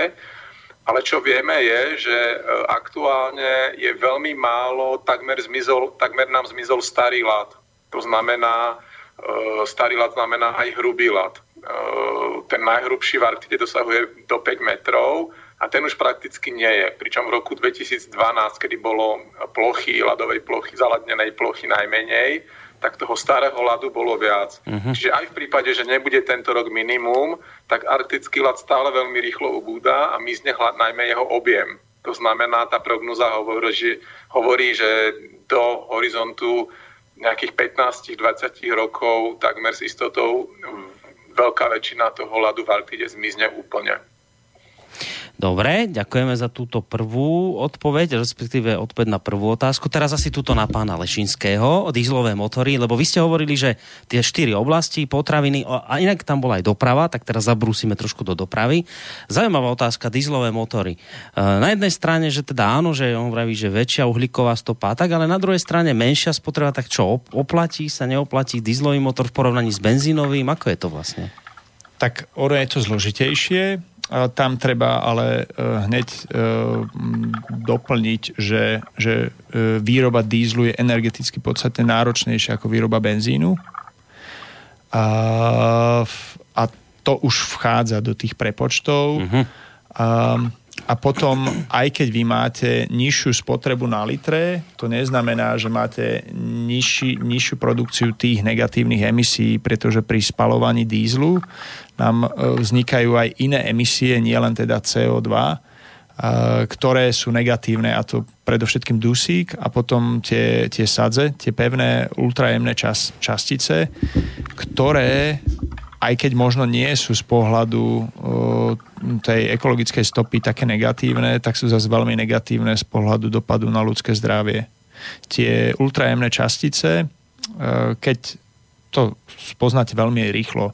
Ako ak máte diesel a utrete prstom vzadu výfuk a máte ho čierny, tak to je diesel, ktorý e, dosť závažným spôsobom e, znečistuje životné prostredie a ohrozuje zdravie ľudí. Mm-hmm. Viem, že vymeniť tieto auta nepôjde na lusknutie prstov, ale aj to poznanie ľudské vlastne sa vyvíja a my sme zistili, že tie dízlové motory predovšetkým z pohľadu dusíka tých emisí, pretože e, pri spalovaní dízlu, dízel sa spaluje pri podstatne vyššej teplote ako benzín, tak vzniká viac tých dusikatých emisí, ktoré sú opäť negatívne pre zdravie. Takže preto sa navrhuje, že uh, diesel postupne vypustiť z osobnej dopravy úplne. Čo sa týka nákladnej dopravy, tam to bude trvať eš- podstatne dlhšie, pretože je pravdou, tak ako posluchač povedal, že na diesel toho najazdí viac, že mm, je v tom dízli je koncentrované viac energie ako v benzíne takže určite nákladná doprava, aspoň časť nej, ktorá nepôjde vlakom, uh, tak uh, bude využívať diesel, ale čo sa týka urbanizovaného prostredia, to znamená mesta, obce, odtiaľ by dízle uh, k, ne, tomu, k súčasnosti s nižším štandardom ako Euro 5, Euro 6 mali zmiznúť čím skôr. A takisto aj tí výrobcovia si uvedomili potom po tej kauze Dieselgate určite sa zachytili. Mm. To bolo to podvádzanie eh, s emisiami. s emisiami u Volkswagenu, ale upozorním, že nie je to iba problém Volkswagenu. My sme už 3 roky predtým, ako vlastne vypukla táto kauza, upozorňovali, že, že prakticky všetky, všetci producenti vyrábajú typy aut, ktoré niekoľkonásobne prekračujú tie povolené limity. Tie oficiálne. Tie, čo majú v tabulkách, v technickom preukaze, tie, čo sú v tej eurotriede a tie, ktoré potom vznikajú pri tzv. real drive emission, to znamená, že to sú emisie pri reálnom jazdení. Lebo inak nameráte emisie, keď máte auto v laboratóriu, alebo v proste, uh-huh. kde, kde máte úplne stabilnú, stabilnú zaťaženie, e, otáčky a úplne iné, iné emisie nameráte pri tej reálnej jazde e, v rámci mesta. Akokoľvek z môjho pohľadu e, ja ešte doplním, k mobilite sa ešte dostanem, lebo je to širšia téma, ale ak zoberieme iba otázku dízla, tak áno, súčasné poznanie u ľudí, e, vlastne u ľudstva je taká, že, že dízle by mali minimálne z miest zmiznúť najneskôr do 10 rokov. Čiže vlastne v tomto smere je e, benzín ekologické, či teda auto na benzín, tak? E, z pohľadu ľudského zdravia z pohľadu ľudského zdravia určite áno a ešte ekologický pohon je CNG alebo LPG, to znamená plyny. Uh-huh. Stlačené plyny Uh, Dobrá, aj z hľadiska tej uhlíkovej stopy je benzínové zrejme výhodnejšie, keď vravíte, že e, výroba dízlu je náročnejšia a to sa vlastne zaratáva do tej, do tej uhlíkovej áno, stopy. Áno, aj, aj s tým, že som tam spomínal tie dusikaté emisie a takisto tie, tie ultrajemné častice, ktoré sú takisto považované uh, za skleníkový, skleníkovú znečistujúcu látku. Hmm. Teraz tá osobná otázka, že ako ste sa vy dopravili do štúdia, tak pán, uh, pán Ač, vy ste asi doma na Skype, predpokladám. Áno, ja som sa dopravil uh, cez internet. Takže toto sa vás netýka, toto pán Lešinský musí s pravdou von. Ako ste sa dostali, lebo vy bývate vo zvolenie, síce je to, čo by kameňom dohodil do Banskej Bystrice, a ako ste sa sem dostali? Lebo tá otázka znela, že či vidíte príkladom ostatní, viete? Áno, áno, no, priznám sa, že, že tak ďaleko kameňom nehádžem, že 20 kilometrov je zvolen z Bystrice, takže to sa ešte nepodarilo. Uh, ale ja som prišiel dnes uh, a prialo tomu počasie. Ja, ja mám kombináciu, takú obľúbenú letnú kombináciu vlaka bicykel. Mm. Kúpil som si asi pred troma, štyrmi rokmi takú kvalitnejšiu skladačku uh, a s ňou cestujem v podstate pravidelne do Bratislavy na služobné cesty. To býva niekedy aj viackrát do týždňa. Už som ho mal párkrát aj v zahraničí v zahraničí musím povedať, že tá infraštruktúra, cykloinfraštruktúra je podstatne lepšie vybudovaná ako u nás na Slovensku a tejto téme by sme sa možno dostali v nejakom budúcom vysielaní, lebo to je už tá komunitná úroveň a úroveň samozprávy, že čo môžeme urobiť na tejto úrovni.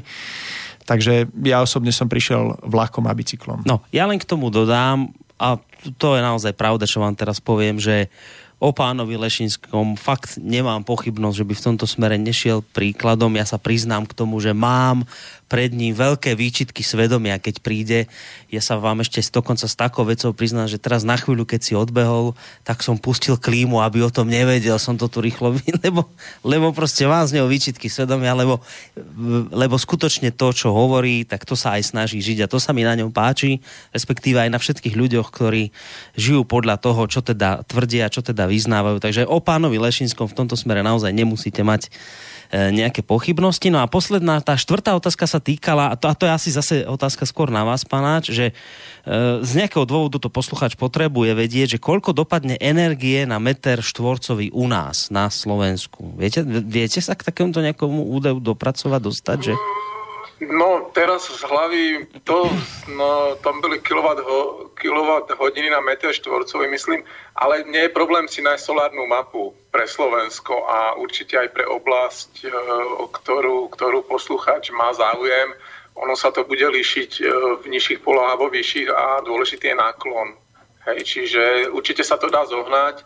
Nechcem si teraz vymýšľať, e, koľko je to presne, ale hmm. už aj v takom Anglicku sa, sa vyplatia povedzme solárne panely alebo kolektory na ohre vody a tam je ten, ten príkon je výrazne nižší, hmm. nočný. Hej, takže určite, určite nie je problém to zohnať, tento údaj. Ak, ak, Možno, že už aj pán Lešinský túto zaha. Takže... Áno, áno, ja sedím za, za počítačom, takže mm, keď si naklikáte napríklad www.solárne.sk alebo dáte si do Google solárna mapa, tak si tam nájdete odkazy, je tam pekne aj vykreslená tá mapa Slovenska, ako sa to líši v tých horských oblastiach a v tej nížinatej, eh, v nížinatej časti Slovenska. Eh, tak keď to prepočítavame na kilowatt hodiny na meter štvorcový, tak e, na Slovensku tu vidím, že tu sú čísla od tých 1200 do 1400 kilowatt e, hodín na hmm. meter štvorcový Slovenska. Je to teda vodorovná, vodorovná plocha, hej, čiže dá sa tým aj tým náklonom to ešte ovplyvňovať. Mm-hmm. No dobre, poďme ďalej, lebo naozaj tuto nám mailové otázky pribúdajú na studio zavinač slobodnyvysielac.sk. Ideme späť k potravinám, kde píše Peter takúto otázku, že žijem v meste a snažím sa podľa možnosti kupovať biopotraviny, teda potraviny z organického polnohospodárstva. Ak dnes teda hovoríte o ekologickej záťaži alebo ekologickej e, stope môžem v tomto smere byť pokojný, že, sa ju, že, že ju znižujem tým, že kupujem organické, alebo teda potraviny z organického polnohospodárstva a nie z konvenčného? Je v tom rozdiel?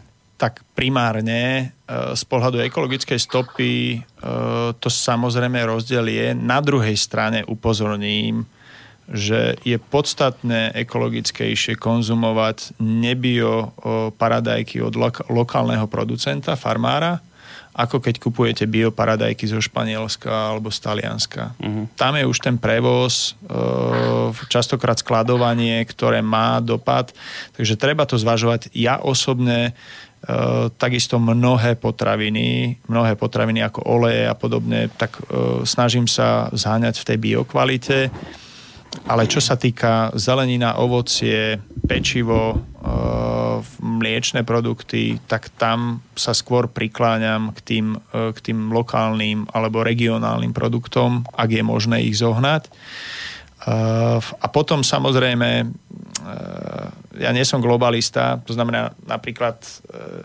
ani nebudem hovoriť značku proste jedného reťazcu potravinového, zná, známe burgere, čo robia také veľké, mm-hmm. tak e, tie nenavštevujem. Ja vychutnávam vždycky to, to dobré z, té, z toho regiónu. Mm-hmm. A v tom je napríklad pekné uh, aj, uh, aj té, toto dovolenkovanie, také ekodovolenkovanie, ku ktorému sa dostaneme ale v inej relácii, predpokladám. Alebo aj v tejto, keď potiahneme do 5 ráno. No. A, že, že, že, že, že hľadať, hľadať tie špecifika tej danej oblasti, ktoré nevyžadujú veľa energie na to, aby museli byť ku vám prepravené, uskladnené. Proste prídete tam, ochutnáte, ako sa varí, čo sa varí a vlastne tým zažijete, máte z toho zážitok a môžete rozprávať. No. Teraz chvíľu rozprávať nebudete, lebo ide rozprávať poslucháč na telefónnej linke. Dobrý večer. Dobrý večer, prajem do štúdia všetkým poslucháčom. Ďakujem, mám takú otázku, uh, prečo, uh, čo je cieľom týchto klimatických zmien, tejto retoriky, je cieľom, aby človek zastavil klimatické zmeny? Počkám na telefóne na odpoveď.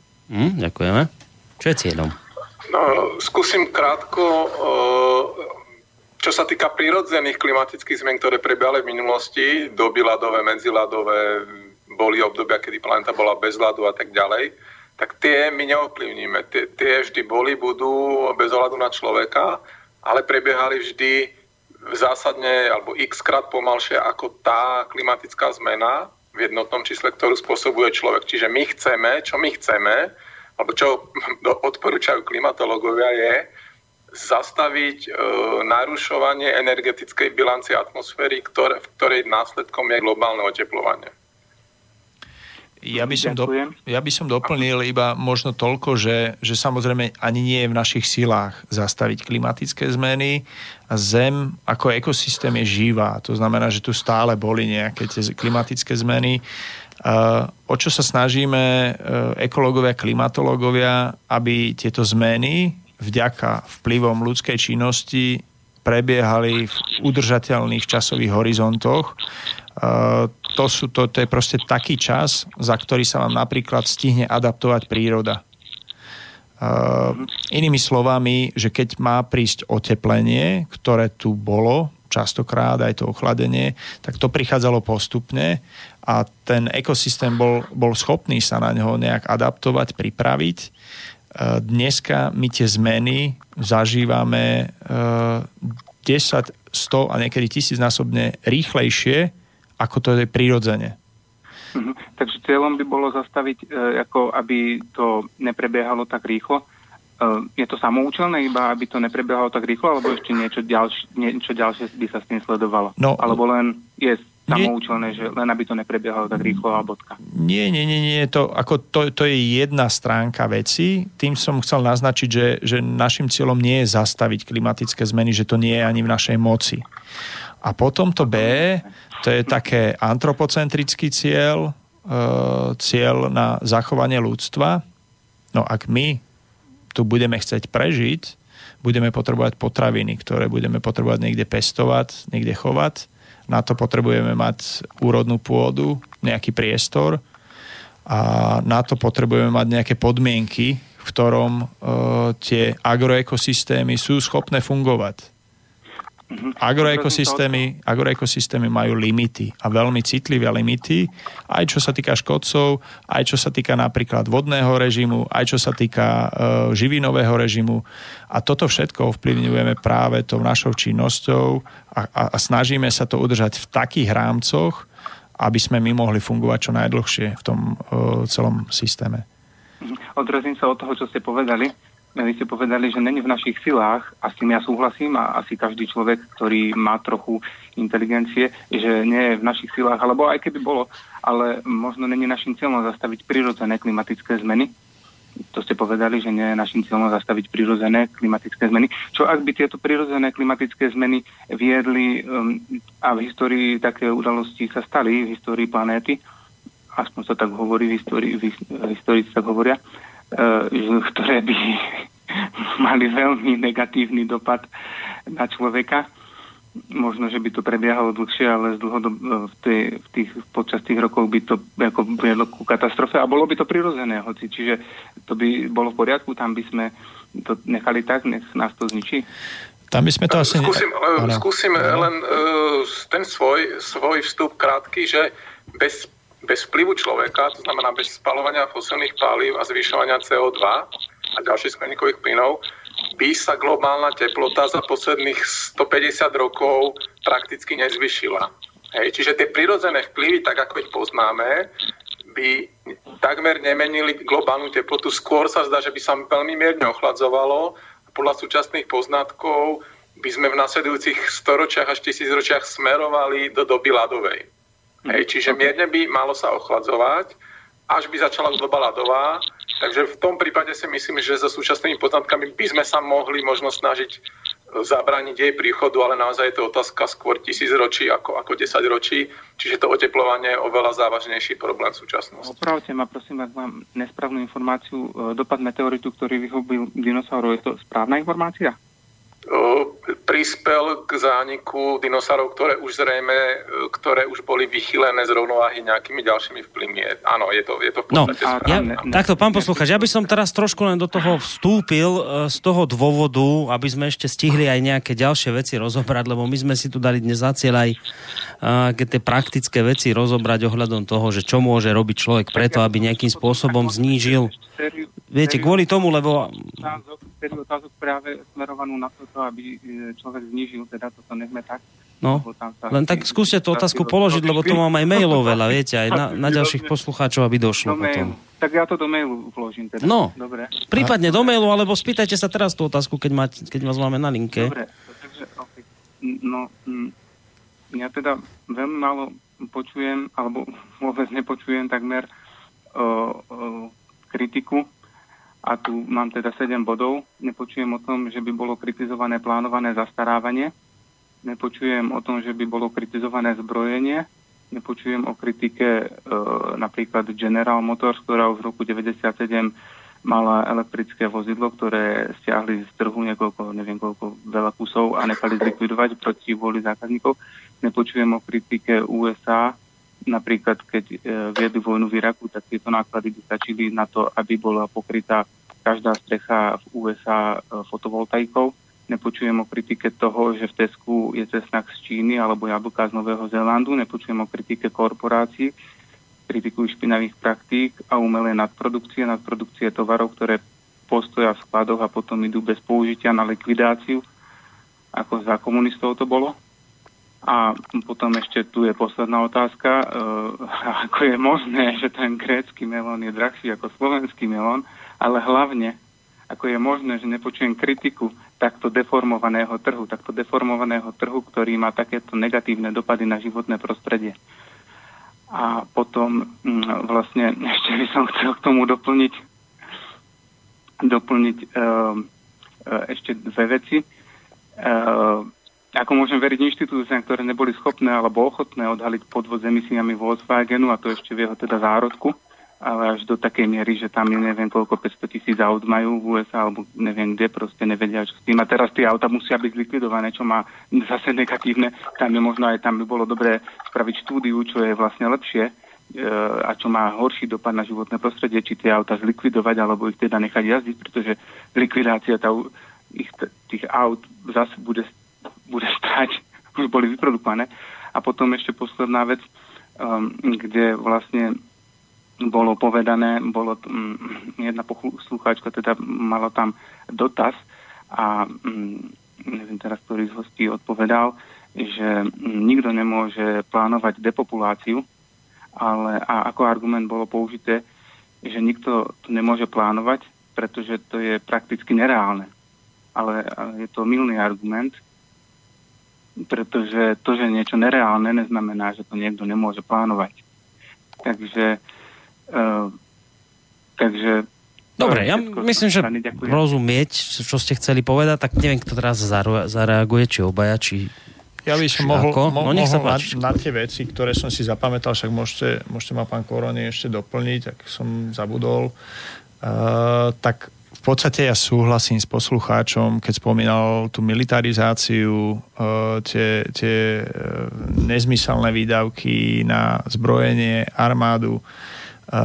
Len my sme sa bavili s pánom Koroním, že ako koncipovať túto reláciu a priznám sa, že ja sa necítim byť expert na všetko a do politiky som veľmi nechcel ísť, do tej geopolitiky, mm. ktorú ste vy naznačili, ktorá tu určite je, ja to nevylučujem, súhlasím s vami, dokonca e, ten prípad General Motors, e, zničené elektromobily, to som zachytil a to som počul ako, ako reálne, kde vlastne oni, oni vyrobili auta, iba ich požičali vlastne užívateľom a myslím, že po dvoch alebo po troch rokoch ich všetky stiahli z trhu a zlikvidovali. Pretože boli veľmi úspešné, boli obľúbené, ale by zas zaujímavé skupiny, ktoré zarábajú na rope, spracovaní ropy a predají palív, už strácali. Takže, takže s týmto možno súhlasiť a čo sa týka tých melónov, no ja som naznačil, že, že aké je to absurdné, že to tak je a to si myslím, že bolo dostatočne e, zdôraznené, že to nie je pozitívne. Mm. A potom už závisí iba od nás, ako od spotrebiteľov, že či podporíme ten systém, či si ten grécky melón za 40 centov kúpime kilo, alebo pôjdeme na tú tržnicu, pozrieme sa, vybereme si tie slovenské melóny po jednom evre. No, ja by som to možno doplnil takú jednu vec, že v čom je vlastne problém, že my sme už viackrát tu otvorili rôzne témy a vždy to potom aj posluchačsky zajde do tej, presne do tej, do tej oblasti, že globálne oteplovanie je, nie je a tak ďalej. teraz, ale čo treba pochopiť je, že my si nejak nadefinujeme tému. Dnes tá téma znela a k tomu sme sa chceli dostať, že čo my môžeme robiť s tým, že jednoducho ako planéta minieme zdroje, ktoré je planéta schopná vyprodukovať za rok, tak ich už minieme v, a teraz to bolo aktuálne, že august. No. A téma znela, že čo my s týmto môžeme robiť. A teraz treba si uvedomiť, vážení poslucháči, túto vec, že my keď teraz nespomíname tú kritiku, ktorú túto poslucháč prečítal, to neznamená, že ju teraz nespomíname zámerne, že to chceme utajovať alebo o tom nechceme sa rozprávať. To nie len téma znie trošku inak. Takže to treba jednoducho iba, iba toto chápať, že keď si nadefinujeme tému, že poďme sa baviť o praktických krokoch, tak je logické, že nemôžeme sa venovať kritike, ktorá vám tu dnes chýbala, že nezaznela, lebo nie je téma tejto kritiky, ale je téma trošku inak nadefinovaná. Takže to iba toľko z mojej strany, aby ste to aj vychápali, že to nie je o tom, že nechceme sa o tom debatiť, chceme to zahovoriť, len skutočne je fajn držať sa témy. A ja by som teda hneď aj prešiel k, ešte k tomu, lebo už teda je jasné, pán Lešinský, je vám to zrejme jasné, že zase nestihneme toho až tak veľa povedať praktického. No tak tuto máme, že čo voda? Pýta sa poslucháč, alebo poslucháčka, neviem, nepodpísal, že čo voda? No neviem, čo týmto myslá, že čo voda? Že či aj v tomto smere treba... Skúsim opäť no? veľmi, veľmi rýchlo odpovedať. Um, čo nám hovorí, čo nám hovorí ten aktuálny stav a prognozy je, je to, že tam, kde je dnes sucho, to znamená, ja neviem, Blízky východ, e, časti Indie, Mexika, Južná Európa, e, časti Číny a tak ďalej, subtropické oblasti, tak tam, kde prší málo, kde je už teraz málo vody, tak bude pršať ešte menej v priemere. Hej, v priemere. A tam, kde prší veľa, to znamená horské oblasti, ja neviem, Severná Európa, e, tropické oblasti niektoré a tak ďalej, tak tam bude pršať ešte viac. Takže dôjde nám monzunové dažde. Dôjde nám vlastne k, e, k rozkolísaniu toho vodného režimu. Na Slovensku napríklad pozorujeme pokles zrážok v podunajskej nížine a nárast zrážok e, v horských oblastiach v tom, v tom ročnom priemere. Uh, takže vlastne budú, budú sa nám zväčšovať tie extrémy medzi suchými a vlhkými oblastiami a bude dochádzať k častejším epizódám sucha, ktoré budú prerušované častejšími epizódami záplav. Čiže prioritou na Slovensku, v Českej republike, ale aj v, povedzme v tej južnej Európe je naozaj uh, zabezpečiť, aby sme aj v nadchádzajúcich 10 očiach mali dostatok vody a hlavne po celý rok. Čiže keď no. bude sucho, snažiť sa ju zadržať, keď bude prebytok, to. tak vedieť ju zase uskladniť. To je asi tá otázka, kde aj teda podľa mňa poslucháčka smerovala, že čo, čo my v tomto smere môžeme robiť. Je? Čiže teraz, pán Lešínsky, toto je skôr tá vaša parketa. A tak na vodu by som sa pozrel uh, z tých d- minimálne dvoch úrovní. Tá osobná, čo ja, alebo čo my ako rodina. Uh, poprvé treba si dobre premysleť, kde si staviame obydlie alebo budujeme záhradu z pohľadu možných záplav. Pretože opäť extrémy počasia, prívalové dažde nám budú zvyšovať tieto možnosti a tieto rizika a tieto hrozby.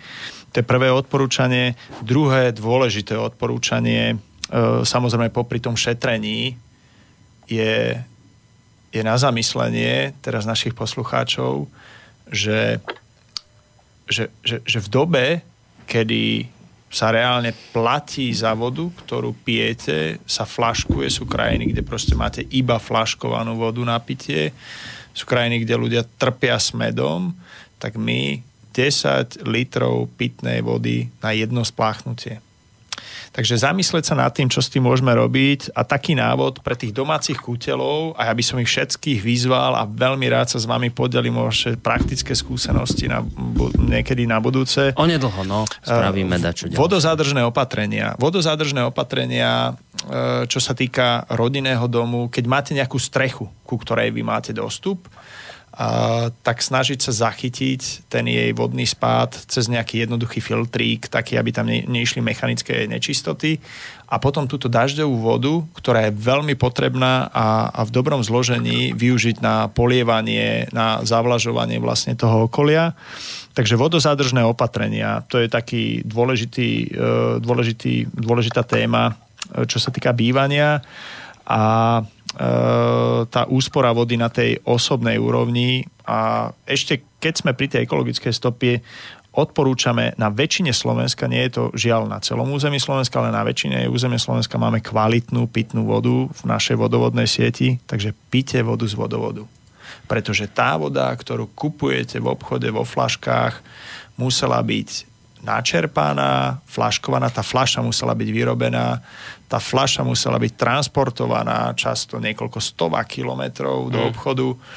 Vy ju potom prevážate, je to, toto je ten obrovský rozdiel z pohľadu dopadu na, na krajinu a prírodu, keď vy si e, naberete pohár a môžete mať nejaký jednoduchý filter doma, ak e, tú vodu nemáte vyhovujúcej kvality, alebo vám to troška zlepší chuť. Sú také jednoduché a veľmi lacné filtríky, ktoré sa dajú zaobstarať ale aj, hovorím, naša voda z vodovodu je výborná. Ja častokrát cestujem napríklad do Bruselu a tam sa voda z vodovodu nedá piť. To je naozaj, to je, to, to je zážitok, hmm. ten taký negatívny. Takže toľko k vode. No, e, a to už nehovoriac o tom, že keď to pijete z tých plastových fliaž, tak tam sa vtaláty uvoľňujú veci. Čiže aj na zdravie to má nejaký zlý, zlý dopad.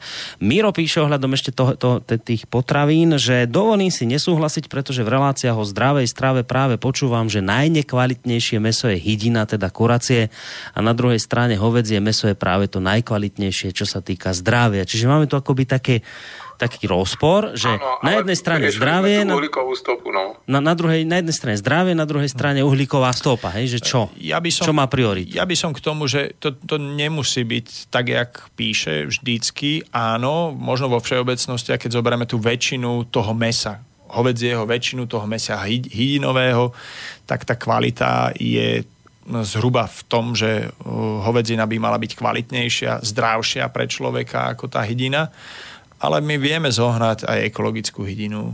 A ja napríklad, keď pre mojich blízkych e, zháňam nejaké meso, tak vždycky je to od farmára. A je to v podstate pre mňa osobne, e, vzhľadom na to, že u nás keď sa, keď sa je aj v rodine nejaké meso, tak sa, tak sa nejedlo alebo nejedáva každý deň, ani každý druhý deň, tak podstate aj pre tú pestrosť je jedno, že či to je mm, hovedzie, či to je uh, nejaká, nejaká baranina, či to je hydina, ale domác, domácej sliepky sa nemusíte báť, alebo domácej hydiny sa nemusíte báť, že je pre vás nekvalitná.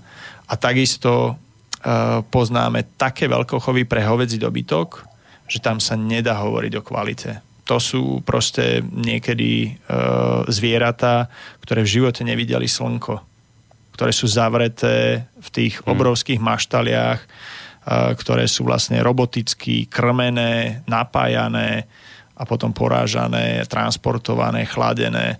Takže tam treba opustiť tú ilúziu, že, že, že to meso, ktoré vy kupujete v tých obchodných reťazcoch, že to niekedy behalo po nejakých horských lúkach. Chcete niečo k tomu, pán e, Ač, lebo som vám trošku do toho skočil? Či... Nie, v poriadku, v poriadku. A, dobre, tak... Ja myslím, že, že takto by som s tým Dobre. úplne súhlasil. Dobre, tak poďme na ďalší mail v rýchlosti, lebo už ich aj tak všetky nestihnem. Uh, od Jána, tu máme mail s takými tromi bodmi. Budem rád, ak odznie tiež aj tento mail. Vy si páni vlastne v jednej a tej isté relácii protirečíte. Na jednej strane totiž poviete, že nie je v silách človeka zastaviť globálne oteplovanie a v ďalšej vete hovoríte o tom, ako sa planéta prehrieva, že to vplyvom ľudskej činnosti. Tak ako to vlastne myslíte? Podľa mňa je to jednoduché. Ľudstvo by sa malo vrátiť k zdravému rozumu a žiť v súlade s prírodou, ale to sa vzhľadom na svet svetovú ekonomiku asi nestane. Druhý bod, čo sa týka vody, tak si pozrite aktivistu Michala Kravčíka z Košic a pána Andrea Vaľa. Obaja sú aktívni na Facebooku a obaja hovoria o vysušovaní Slovenska a sveta vôbec, odlesňovanie, urbanizácia, vysušovanie a tak ďalej ak to nezastavíme, tak ani globálne oteplovanie nezastavíme. A po tretie, to, čo hovoríte o vode v plastoch, je svetá pravda, ale opäť to bol biznis firiem. No ak môžem, ja som použil uh, vlastne to, ten výrok, že, že nie je našim cieľom zastavovať tie prírodzené klimatické a nie je to ani v našich silách. A za tým si stojím, Alexander ma môže opraviť, uh, ale v, naš, v našich silách a našim cieľom je zastaviť tie človekom spôsobené, tie negatívne, tie rýchle zmeny, na ktoré sa ten ekosystém, ale ani agroekosystém nestihajú prispôsobiť. To znamená, že, že, že my v našich silách nie je zastaviť klimatickú zmenu, ale tá, tá prírodzená klimatická zmena prebieha v stovkách, v tisíckach, desať tisíckach rokov. V tej intenzite, ako my ju dneska poznáme v desiatkách rokoch. Mm. To znamená, že na ňu sa nie, nie je schopná prispôsobiť žiadna príroda. Takže to, bolo, to bola prvá vec. Druhá vec, vysušovanie Úplne súhlasím. Akékoľvek opatrenia na národnej úrovni, ja som zabudol, ale to je opäť samostatná téma, obrovská téma, zelená infraštruktúra napríklad. Eh, čo sa týka tých našich samozpráv, mesta, obce, eh, ale takisto aj vaše záhrady, ale aj krajina. Zadržiavanie vody v krajine je veľmi dôležitý bod a pre Slovensko osobne si myslím, že to bude jeden z kľúčových bodov, ak chceme zachovať našu polnohospodárskú výrobu. My potrebujeme uh, udržať ten vodný cyklus v rámci Slovenska, to znamená, že zrejme budeme potrebovať riešiť aj tento bod. Uh teraz ešte jedna taká otázka od Páľa, že a nebolo by rozumnejšie používať kompostovacie WC? Už takmer 1,5 roka nesplachujeme s pitnou vodou, máme kompostovacie separačné WC. Určite áno. Opäť sa to dá vygoogliť, len kompostovacie WC nie je možné e, v panelovom dome, v bytovom dome, to je možné v rodinnom dome a treba si to naštudovať, treba sa troška do toho vhlbiť, aby to človek dobre nastavil a, a potom to funguje. E, ďalší mail rýchlosti od Petra. E, dobrý večer štúdiu. Žijem v, žijem v Anglicku vo veľkom meste. Angličania vo väčšine absolútne neuvažujú nad nejakým šetrením energie, či už doma v práci alebo niekde inde. Začína to u jednoduchých príkladov ako pri varení kávy, neustále naplňanie konvice do plna. Svetlá sú zapnuté 24 hodín, motor auta sa nevypína, vo fabrike bežia stroje, aj keď sa práve v nich nevyrába a tak ďalej. Je tu obrovské plitvanie potravinami a obalovým materiálom. Žiaľ, Zatiaľ, čo v mojej rodine, e, v rodnej dedine ležia pozemky ľadom a sú zarastené burinou a obyvateľia sa stiažujú, keď v sobotu ráno príde Poliak predávať zeleninu, či, či čo, vy, čo hlásia v rozhlase, že ich rozhlas pobudil. Osobne som prešiel na vegetariánstvo, nemám auto a zvažujem, že sa vrátim na Slovensko a na nevyužitých pozemkoch v rodnej dedine budem chovať kozy takýto názor na... Ja len, ja len tak trošku systémovo uh, tento príklad, čo udáva poslúchať, že sa plýtva potravinami, energiami, benzínom, ja neviem či všetkým, tak iba naznačuje to, že druhá úroveň riadenia je, jednak je to teda tá, tá uvedomelá spotreba alebo nespotreba, ale tá podľa mňa dôležitejšia úroveň je, že my potrebujeme naozaj aj tú reguláciu z hora, to je to, čoho sa všetci boja, ale bohužiaľ jednoducho musíme prijať ten fakt, že jednoducho masy ľudí sa nebudú chovať e, rozumne vo vzťahu k životnému prostrediu, pretože sa to nedeje už v podstate odkedy sme homo sapiens, dalo by sa povedať. A teraz je to vlastne ešte vypuklejšie. Takže naozaj zdá sa, že jediné také ekonomické riešenie je jednoducho to, aby to plýtvanie aspoň bolo drahé, aby aspoň teda ľudia za to poriadne zaplatili, keď majú na to, aby plýtvali. Čiže potrebujeme nejakú formu uhlíkové dane, ekologické dane. To je to, čo mnoho ľudí eh, nechce, nechce akceptovať, ale ja, ja osobne nevidím nejaké, nejaké efektívnejšie, lepšie účinnejšie riešenie. Mm, ako ľudí k niečomu motivovať? Motivácia, to je kľúčové slovo. Opäť je to taká politická téma skôr ako osobná, ale súhlasím s tým, čo Alexander povedal. Nám chýbajú motivačné nástroje. Najsilnejšia motivácia je ekonomická. Ale zamyslite sa, poslucháči, či by sa vám páčilo, keby benzín bol trikrát drahší? a hmm. z toho, čo by sa ušetrilo alebo čo by sa preplatilo, by sa podporila komfortnejšia verejná doprava. Hmm. Súhlasili by ste? Už by sme možno mali dosť, dosť vášnivé diskusie. A to sa týka iných energií. Elektrická energia, plyn, ktorý používame. Takže ak nedokážeme šetriť bez motivácií, tak potom budeme nútení tie motivácie zaviesť. Hmm. A najúčinnejšia je práve tá ekonomická motivácia. No, čo, čo si sme povedali?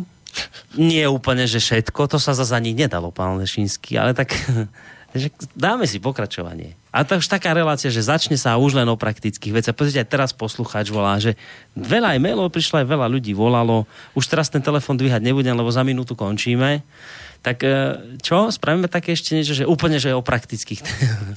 No, ja som od začiatku chcel a som rád, že sme sa dostali, lebo v tej druhej hodinke naozaj, pán Korony, no. to ste celkom zabodovali, že no. sme sa dostali k pár tým uh, konkrétnym príkladom, aj keď z tých tém, o ktorých som spomínal, to znamená potraviny, bývanie, odpady a mobilita, sme vlastne otvorili no. iba potraviny. No, tak máme ešte tie takže, veľké tri tak, témy takže, ďalšie. Takže máme ďalšie tri témy, ak bude aj Aleksandr súhlasiť a veľmi rád si dám pokračovanie no. o nejakých pár týždňov, možno tak, tak nejaké dva... Pánač, ako to vidíte? Dáme? Určite nie je problém sa dohodnúť a, a rád prispejem svojou troškou. Výborne. Tak budeme pokračovať. Ja vidím, že toto sú témy, ktoré poslucháčov zaujímavé. Aj keď, aj keď naozaj vždy to ide k tomu oteplovaniu, vždy to tam ľudí ťahá, ale to nevadí, to je celkom prirodzené samozrejme, takže budeme sa týmto témam venovať. Dnes sme teda otvorili tému potravín a potom v tých ďalších reláciách samozrejme budeme vás informovať o tom, kedy relácia bude. Otvoríme ďalšie veľké témy. Doprava, čo ste to vrali, doprava, e, odpady, odpady a bývanie. A bývanie. Čiže čo môžeme v týchto oblastiach urobiť preto, aby sme nejakým spôsobom uh, prispeli k tomu, aby tie zdroje, ktoré my vyčerpáme už v lete, sme nevyčerpali v lete, ale povedzme neskôr. Isté, je to pre niekoho veľmi ideali, idealistický pohľad, ale faktom je, že treba začať nejakým spôsobom od seba. Dnes teda ďakujem obom pánom, tak Aleksandrovi Áčovi z Centra výskumu globálnej zmeny Akadémie Vied. Majte sa pekne do počutia, pánač. Ďakujem za pozvanie, do počutia ktorý bol na Skype. No a spolu s ním ďakujem aj Danielovi Lešinskému z Centra pre trvalo udržateľné alternatívy za to, že ste merali cestu vlako a vlako bicyklom sem ku nám. Majte sa pekne, do počutia. Takisto do počutia pre aktuálnych poslucháčov aj dobrú noc praje. Majte sa pekne, samozrejme aj vyvážení poslucháči, ešte pekný zvyšok večera vám praje Boris Koroni. Táto relácia vznikla za podpory dobrovoľných príspevkov našich poslucháčov. I ty sa k ním môžeš pridať. Viac informácií nájdeš na www.slobodnyvysielac.sk Ďakujeme.